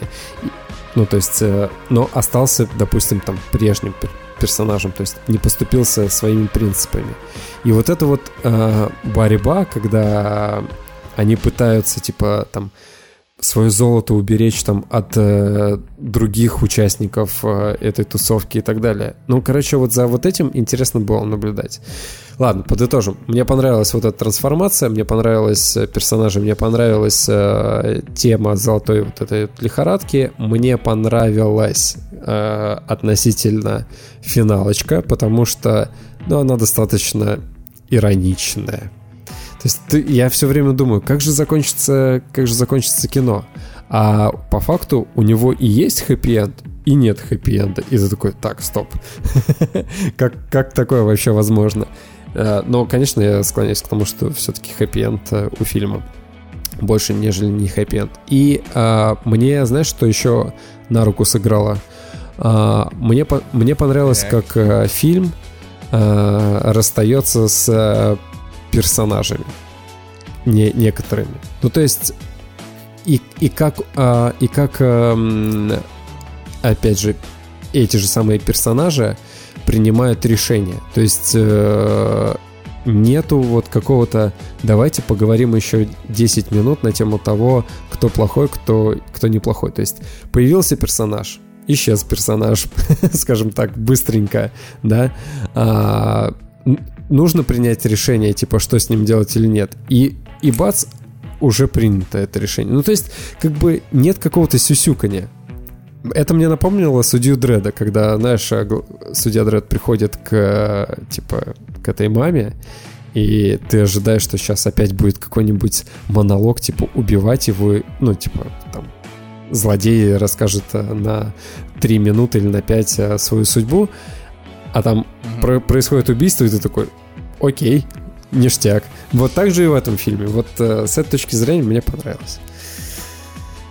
Ну, в общем, да, я, я сказал, сказал, ради чего. Я считаю, стоит смотреть, Женя сказала, ради чего. Вот, так что да. Ну, а напоследок, э, про Джейсона Момоа. Все равно скатились к там... э, комиксам, да? Комиксам, да. Не, ну там мы не про комикс. Просто Джейсон Момоа, короче, э, он, похоже, все-таки глуповат немножечко. Значит, э, он сказал, что он не будет сниматься в Аквамане два, пока на Гавайях не перестанут строить огромный телескоп. И он у себя в Инстаграме написал следующее. Он написал, я, я сейчас зачитаю. Fuck this. And ти эм ти is four x bigger. ти эм ти это, видимо, этот телескоп и есть. Sorry, Warner Bros. We can't shoot Aquaman two because Jason got run over by a bulldozer trying to stop the decre- desecration of his native land. This is not happening. Ну, короче, uh, we are not letting you do this anymore. То есть он говорит о том, что, простите, мы не будем снимать Aquaman два, потому что Джейсон должен, uh, типа, мешать бульдозеру строить, uh, значит, огромный телескоп. Этого не произойдет. Uh, достаточно, типа... Короче, за этот выпуск мы узнали, что у нас плохой английский. Нет, у меня прекрасный английский. Я могу, я могу, я могу даже... Подожди, без, я без сделаю нарезочку, как ты, как ты читаешь этот текст. We are not letting you do this anymore. Anymore letting. Enough is enough. Короче, я, я просто Ладно, подумал, а... чувак, там же не атомную станцию, мать его, строит. Это же телескоп. Что он может... Я во... Во... Это во-первых. Вот это вот, Женя, очень хорошо, что ты это подметил. Во-первых, они строят, вашу мать, телескоп. Во-вторых, что тоже максимально важно вообще понимать, какое отношение студия Warner Bros., снимающая Аквамена два, имеет вообще нахрен к этому ко всему. То есть, то есть как будто бы он такой, простите, Warner Bros., мы не будем снимать Аквамен два, пока вы не разрулите ситуацию с телескопом в, в, в, на моем острове. И Warner Bros. Такие, давайте найдем другого Аквамена. Я, пред, я представляю, как вот в России было бы, типа, не знаю, стоит какой-нибудь условно Козловский такой. А, Никита Сергеевич, я отказываюсь сниматься в экип- экипаже два, потому что у меня отключили горячую воду. Да. Ну, не так, конечно. Ну, понимаешь, смотри, на самом деле, на самом деле, а, вот, конечно, мы ирони- иронизируем, но как бы, ну, я не знаю, ну, это как... А, не знаю, латыши, которые борются за сохранение своего языка, там, или украинцы, и там какие-нибудь э, Лихтенштейн, который, ну, как бы это же страна, понимаешь? И если какая-нибудь страна, которая рядом его поглотит, вряд ли жители Лихтенштейна будут такие сидеть и такие, блин, камон. Они будут говорить, нет, у нас маленькая, крохотная, но очень гордая и замечательная страна. То есть я просто о том, что люди, которые чувствуют свою принадлежность к каким-то родным своим краям, они имеют право как бы высказывать какие-то позиции, по которым не, ну, они недовольны. Другой вопрос то, что почему вообще Джейсон Момоа против телескопа, это раз, потому что телескоп это клево. Изучать небо. И это причем же здесь Аквамен. И, да, и причем здесь Warner Bros., да, как бы, ну, а, плюс, да, Аквамена как бы времени-то еще три года, вот, а фильмы снимают, ну, за сколько, за два месяца, ну, там, знаешь... Ну, ну, за три. Поэтому, значит, а, а, а смонтировать, ну, ну, за год. Да, я не знаю, сколько так, там да, нужно. Так. Вот, понимаешь, поэтому время-то еще есть. Просто, просто он, короче, видимо, решил хайпануть, но что-то я подумал о том, что Джейсон, брат, ну, типа, камон, да. Давай-ка. Мне кажется, ты... Джейсон Момоа и Дэйв Батиста должны сняться в одном фильме, типа, боди-муви какой-нибудь. Потому что два оторванных чувака каких-то вообще диких.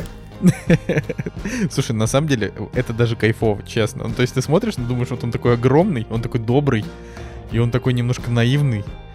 Вот. И, ну, это же... Это же хорошо, понимаешь? Да. Ну, то есть это вот... Это, это такая история... Просто, это, это, это просто история о том, что когда ты актер, ты можешь как бы нафлик просто спиваться от депрессии.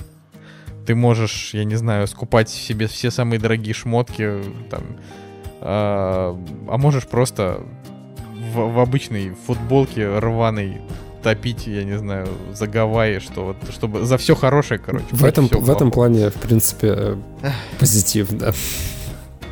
Да. Ладно, сегодня большой выпуск получился, хоть, хоть мы и вдвоем с Евгением. Вот. И я думаю, что вам до следующей недели хватит. Цигулиев, конечно, на следующей неделе еще не вернется, да, но... поэтому мы с Женей будем усиленно смотреть кино. На следующей неделе у нас запланировано... Азиатская тема. А, об... У нас запланировано, да, обсуждение «Победитель Кан две тысячи восемнадцать» против «Победитель Кан две тысячи девятнадцать». Это оба азиатских фильма. Вы можете их даже подготовиться и посмотреть, чтобы вам было интересно вместе с нами. Это «Паразиты» против маль... м- магазинных воришек. Вот. А, да. Ну и все. С вами был Николай Солнышко и Евгений Москвин. «Кактус» подкаст. Мы вас любим. Всем пока.